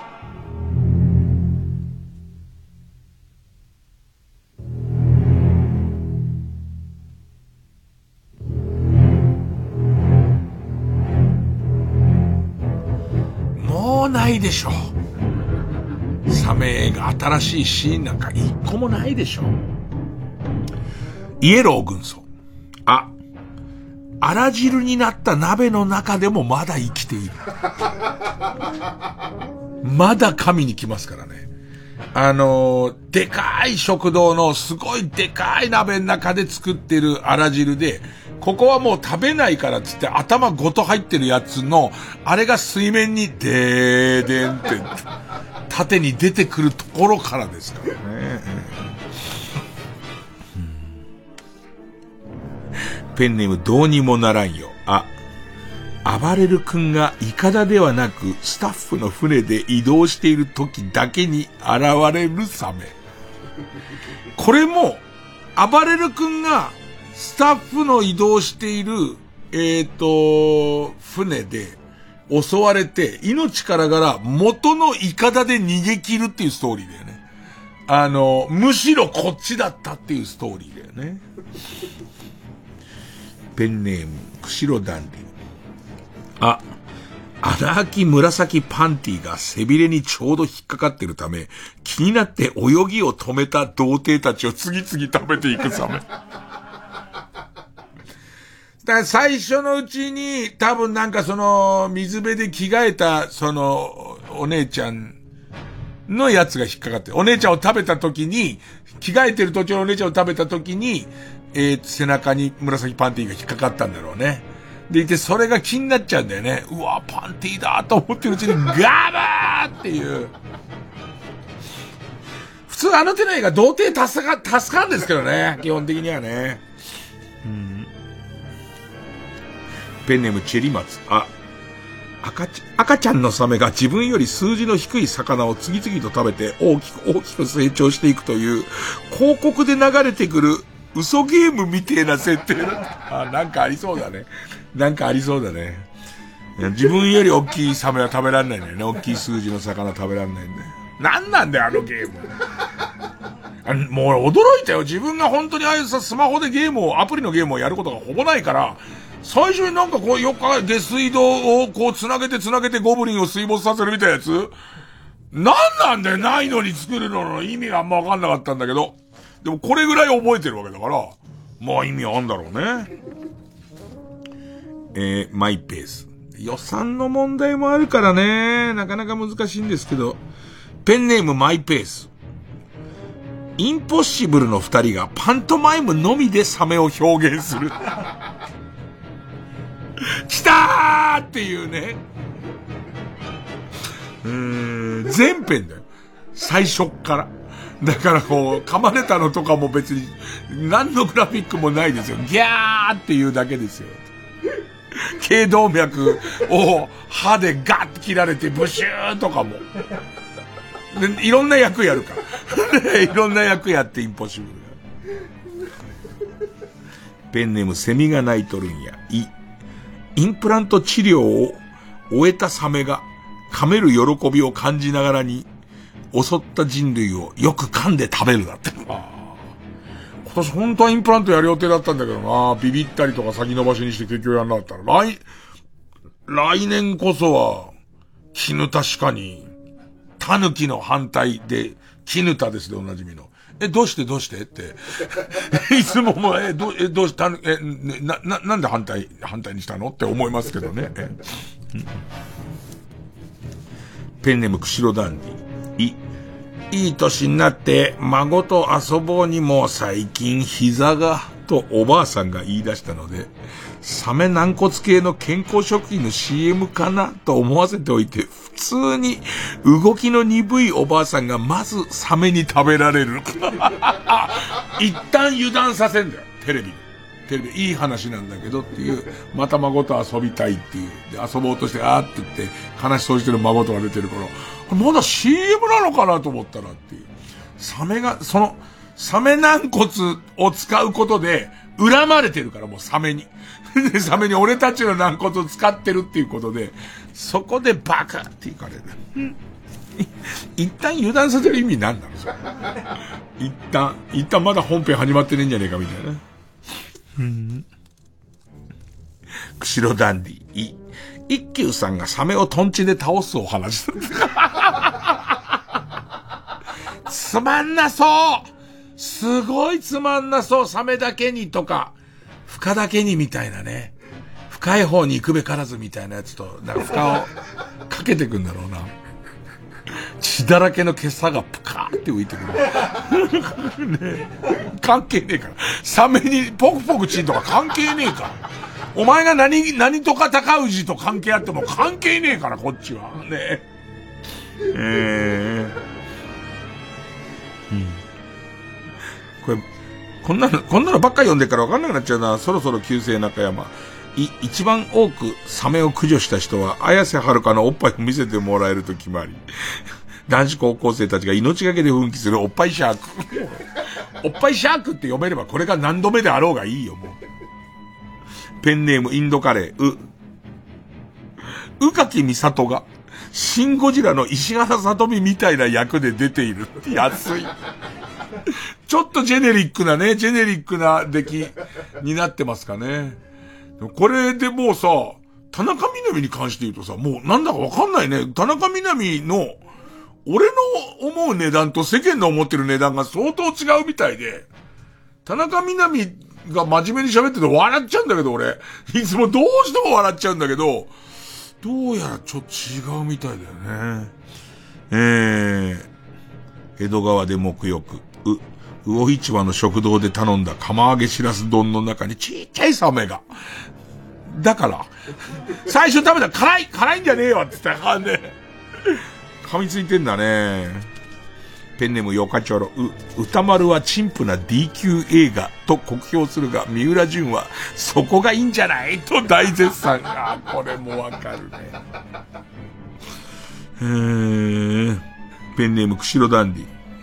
サメ食いついてくれてんね。う、上履きを隠してきたり、ポエムノートをみんなの前で読み上げたりとか、サメのくせに攻撃が陰湿っていうか、バカ追いかけてガブーとかじゃないからね。うん。ペンネーム篠田まりめっこ。え、エンドロールでサメの NG 集が流れる。何サメの NG って。食べ損なったりとか。本当は、映画の OK テイクでは、噛んだ、噛むスレスレで身をかわして、本当に薄皮一枚大丈夫なんだけど、本当にばっくり食っちゃってたりとかするとか NG シーンでね。えー、ペンネーム終電万事。え、江戸時代にタイムスリップした巨大ザメが江戸中を大暴れする中、同じくタイムスリップしたウルトラマン的なヒーローが古軍奮闘する新感覚コメディ時代劇。新感覚コメディ時代劇っていう言葉のマイナスポイントってすごいな。新感覚映画見に行こうよつって、え、何見んの？新感覚コメディ時代劇なんだけどさ、って言われるとちょっと、あ、ごめんごめんつって、違んねえんだな、つって言っちゃうね。新感、ジャンルとして、俺多分新感覚コメディ時代劇の、えー、っと、ジャンルの棚に近寄らない。レンタル、今時レンタルビデオショップに行っても、その棚はいいな誰が出てそうだなっていうのを今言おうと思ったんだけど、まあそれはちょっと、やっぱりね、差し支えがあるかなと思って。ね、えー、ペンネームチャーハン。え、エネマグロで、エネマグラで熊田陽子が吹いた潮に乗ってサメだって。ロシーンでね。エロシーンすっごいセクシーな、もうだから開き直ってこんな評判になっちゃったんなら、もうこういう役もやりますよ、つって。俺ですごいエロいシーンから始まるんだけど、その後ろの、その、えっと、エロい声の後ろから、ドゥードゥンっていうか、の、え、どこに？って、ここ別に海辺でもないけどっていう時に、ブシャーってそこサメ乗ってくるから、ビチビチビチビチビチって。でも、あの元亭主を噛むっていう。ねそれでバカーっつって。ストレンジラブ、え、江本明、サメを演じて主演男優賞を受賞だ。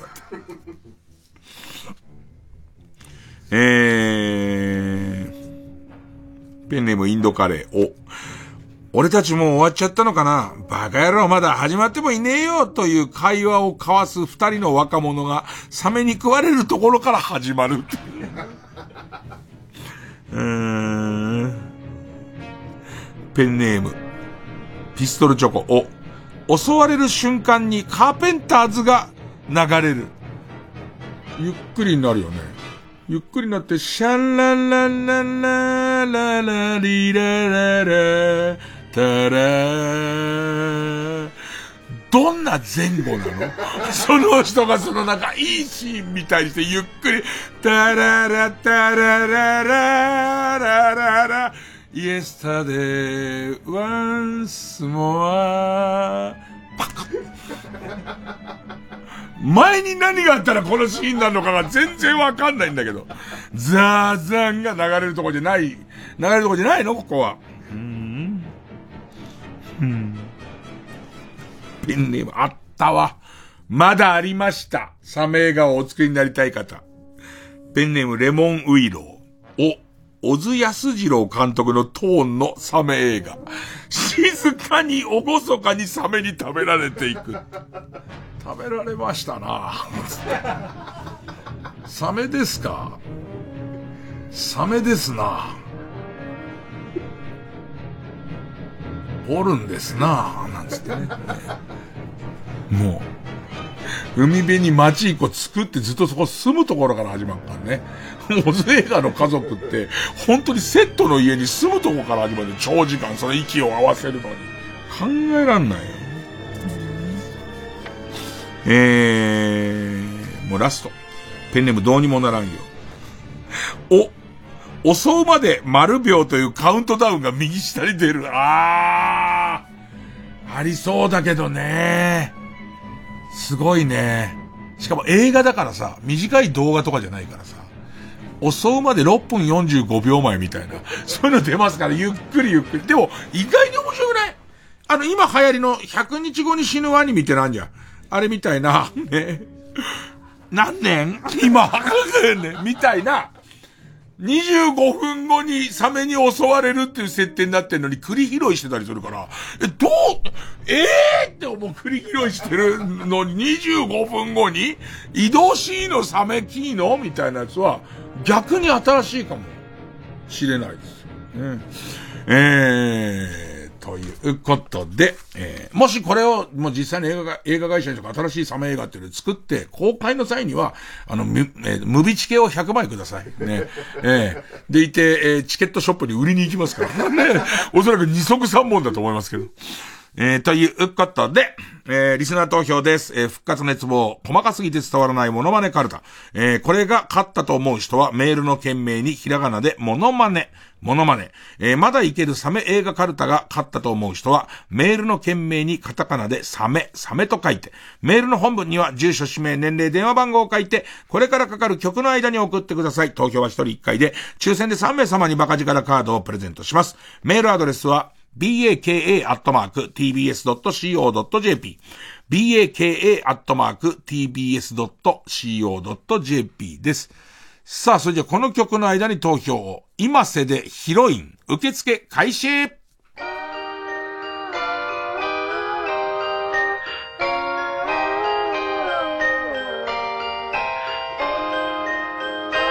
育児のない僕に偶然は突然大胆にいつもの暮らしをひっくり返してくれるそんな恋を回りくどいビビりなへりくつで逃してしまわないようにしよう B 級の部屋のようにねデフルメな怪獣じゃ歯が立たないくらいの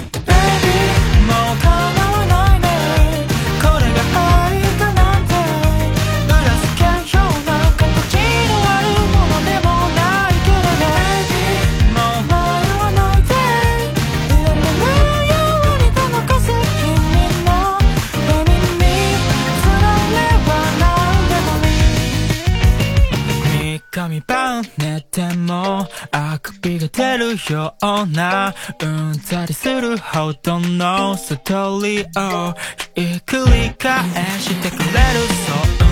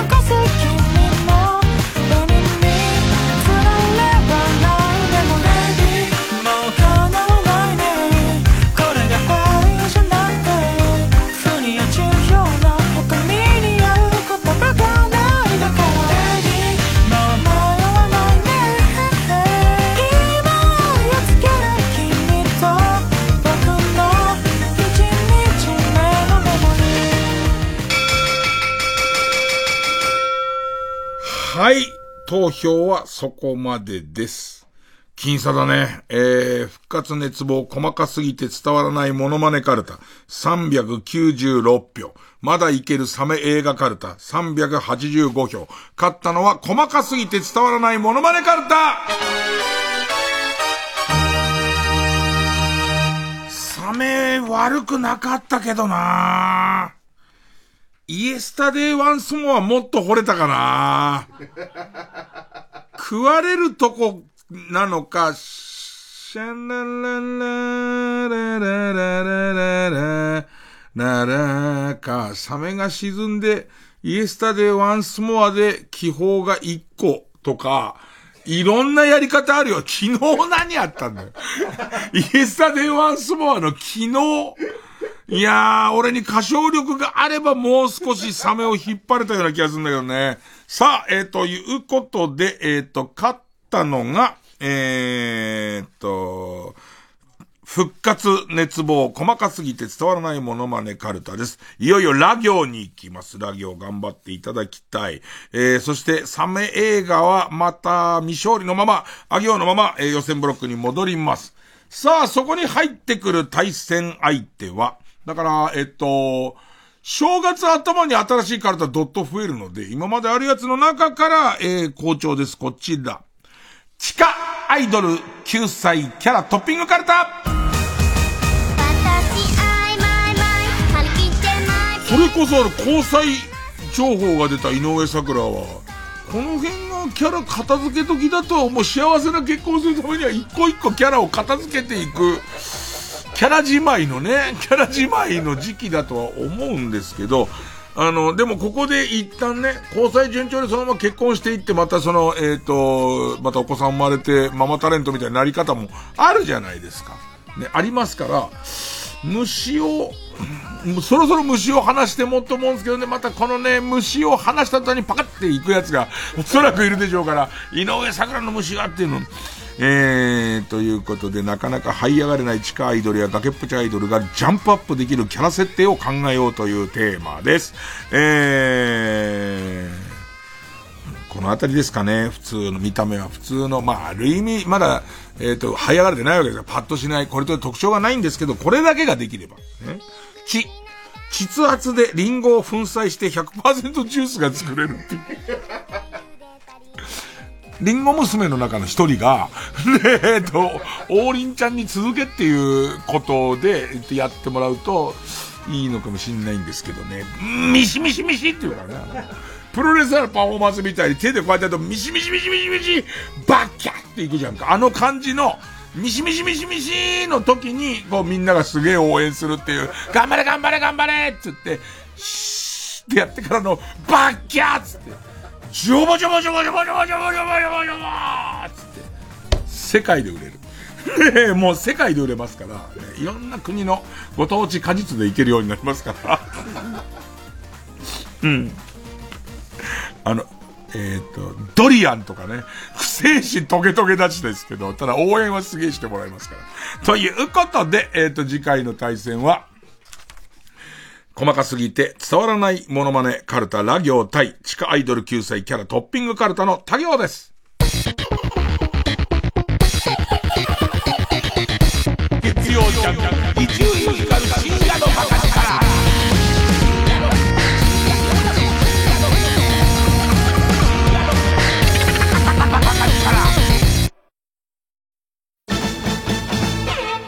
年末は博士太郎日本武道館で締めくくり。TBS ラジオ公演博士太郎コンサートツアー2023ザ・ショータイム。12月30日31日日本武道館で開催。感動のベストヒットツアーファイナル大晦日は日本武道館14時開演。博士太郎コンサートツアー2023ザ・ショータイム。詳しくは TBS ラジオホームページのイベント情報をご確認ください。山里亮太です。私が一人で喋り尽くすトークライブ山里亮太の140全国公演開催中。1月13日土曜日は法隆寺の特集でナレーションをさせていただいたことのある奈良でお話しさせていただきます。詳しくは TBS ラジオイベント情報をご覧ください。叶うならどうか一秒だけ。何も聞かないで隣に立って。他に何も望みはしない。これ以上は言えない。言えない言えない。ここでハイファイユニコーンの U&I をお聴きください。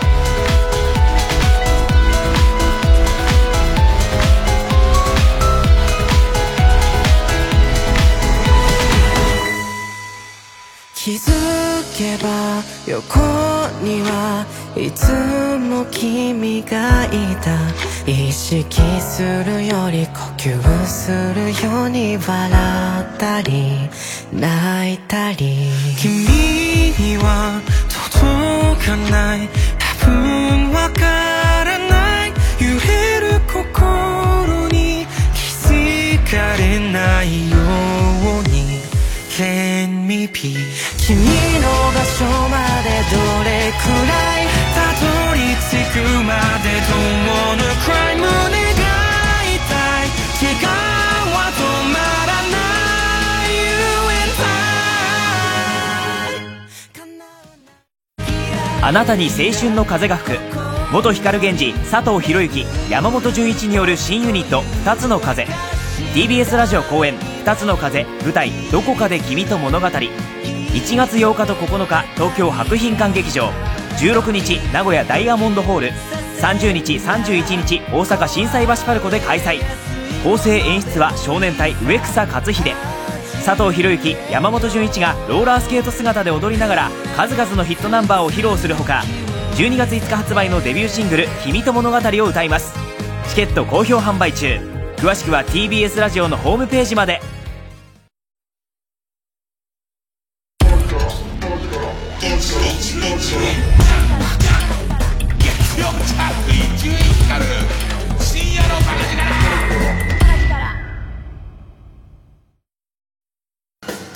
TBS ラジオ公演ディズニーワールドビート2024ディズニー音楽をブラッド・ケリー率いるビッグバンドでお送りするコンサート。2月28日東京オペラシティコンサートホールで開催。チケット好評発売中。詳しくは TBS ラジオホームページのイベント情報まで。やっぱりうちのお風呂最高だね。そうだな。一緒に100まで数えたら出ようか。うん。98、99、100よーし。ちょっと待って。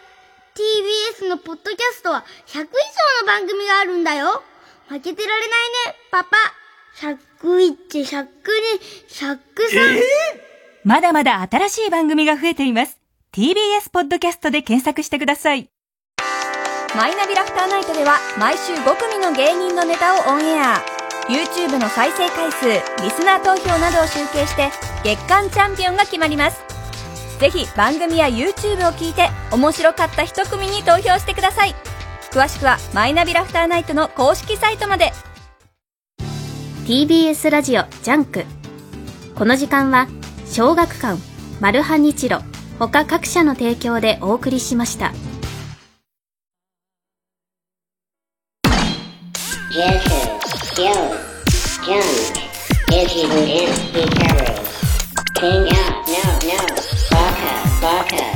King out,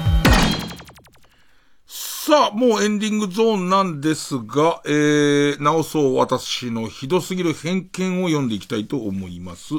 えー、皆さんの心の中にある偏見、これ偏見だった私は今まで偏見を持っていたんだっていう人が告白して、で、みんなでそうだな、つって、それは良くないなって反省するコーナーです。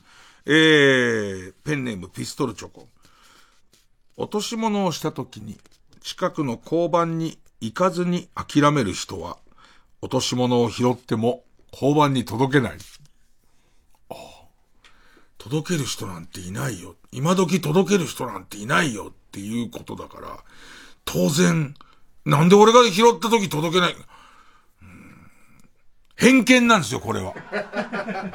これは偏見なんです。誰かが幸せになってくれればいいなっていうことで交番に行かないっていう成分が入ってる可能性もありますから、ね、これは偏見なんです。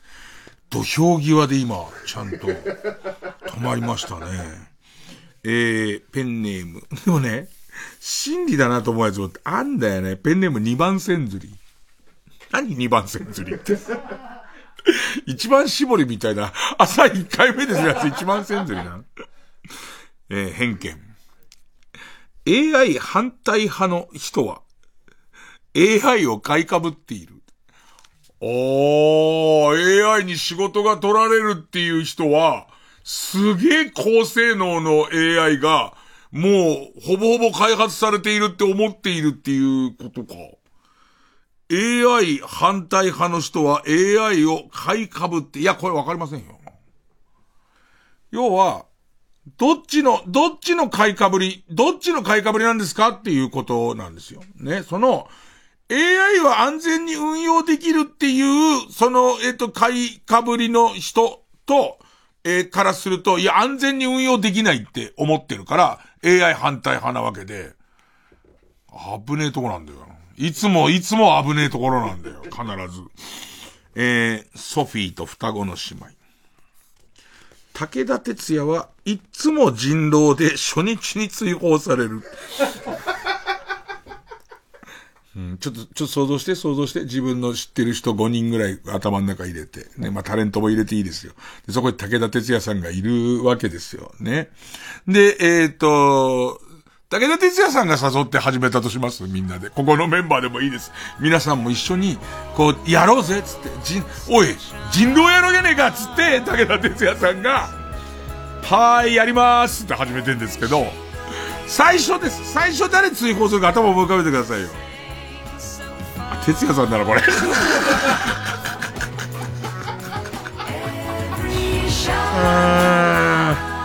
今なんか、これ、後ろさ、久々聞きたくなって、イエスタでワンソワ流してもらったんだけどさ、要潤です。土曜の夕暮れ時マジックアワーリゾートホテルでほっと一息つきませんか？12月のお客様はココリコの遠藤正三さん。遠藤さんの直近プライベートニュースを大発表阪神タイガース愛が炸裂します。要潤のマジックアワー土曜夕方5時から井上芳雄です僕のコンサート井上芳雄 by myself グリーンビルコンサート2024の開催が決定しました4月2324の2日間場所は東京ガーデンシアターです詳しくはイベント公式サイトをご覧くださいときめく時を TBS ラジオ総合住宅展示場 TBS ハウジングであなたも夢を形にしませんか？3時です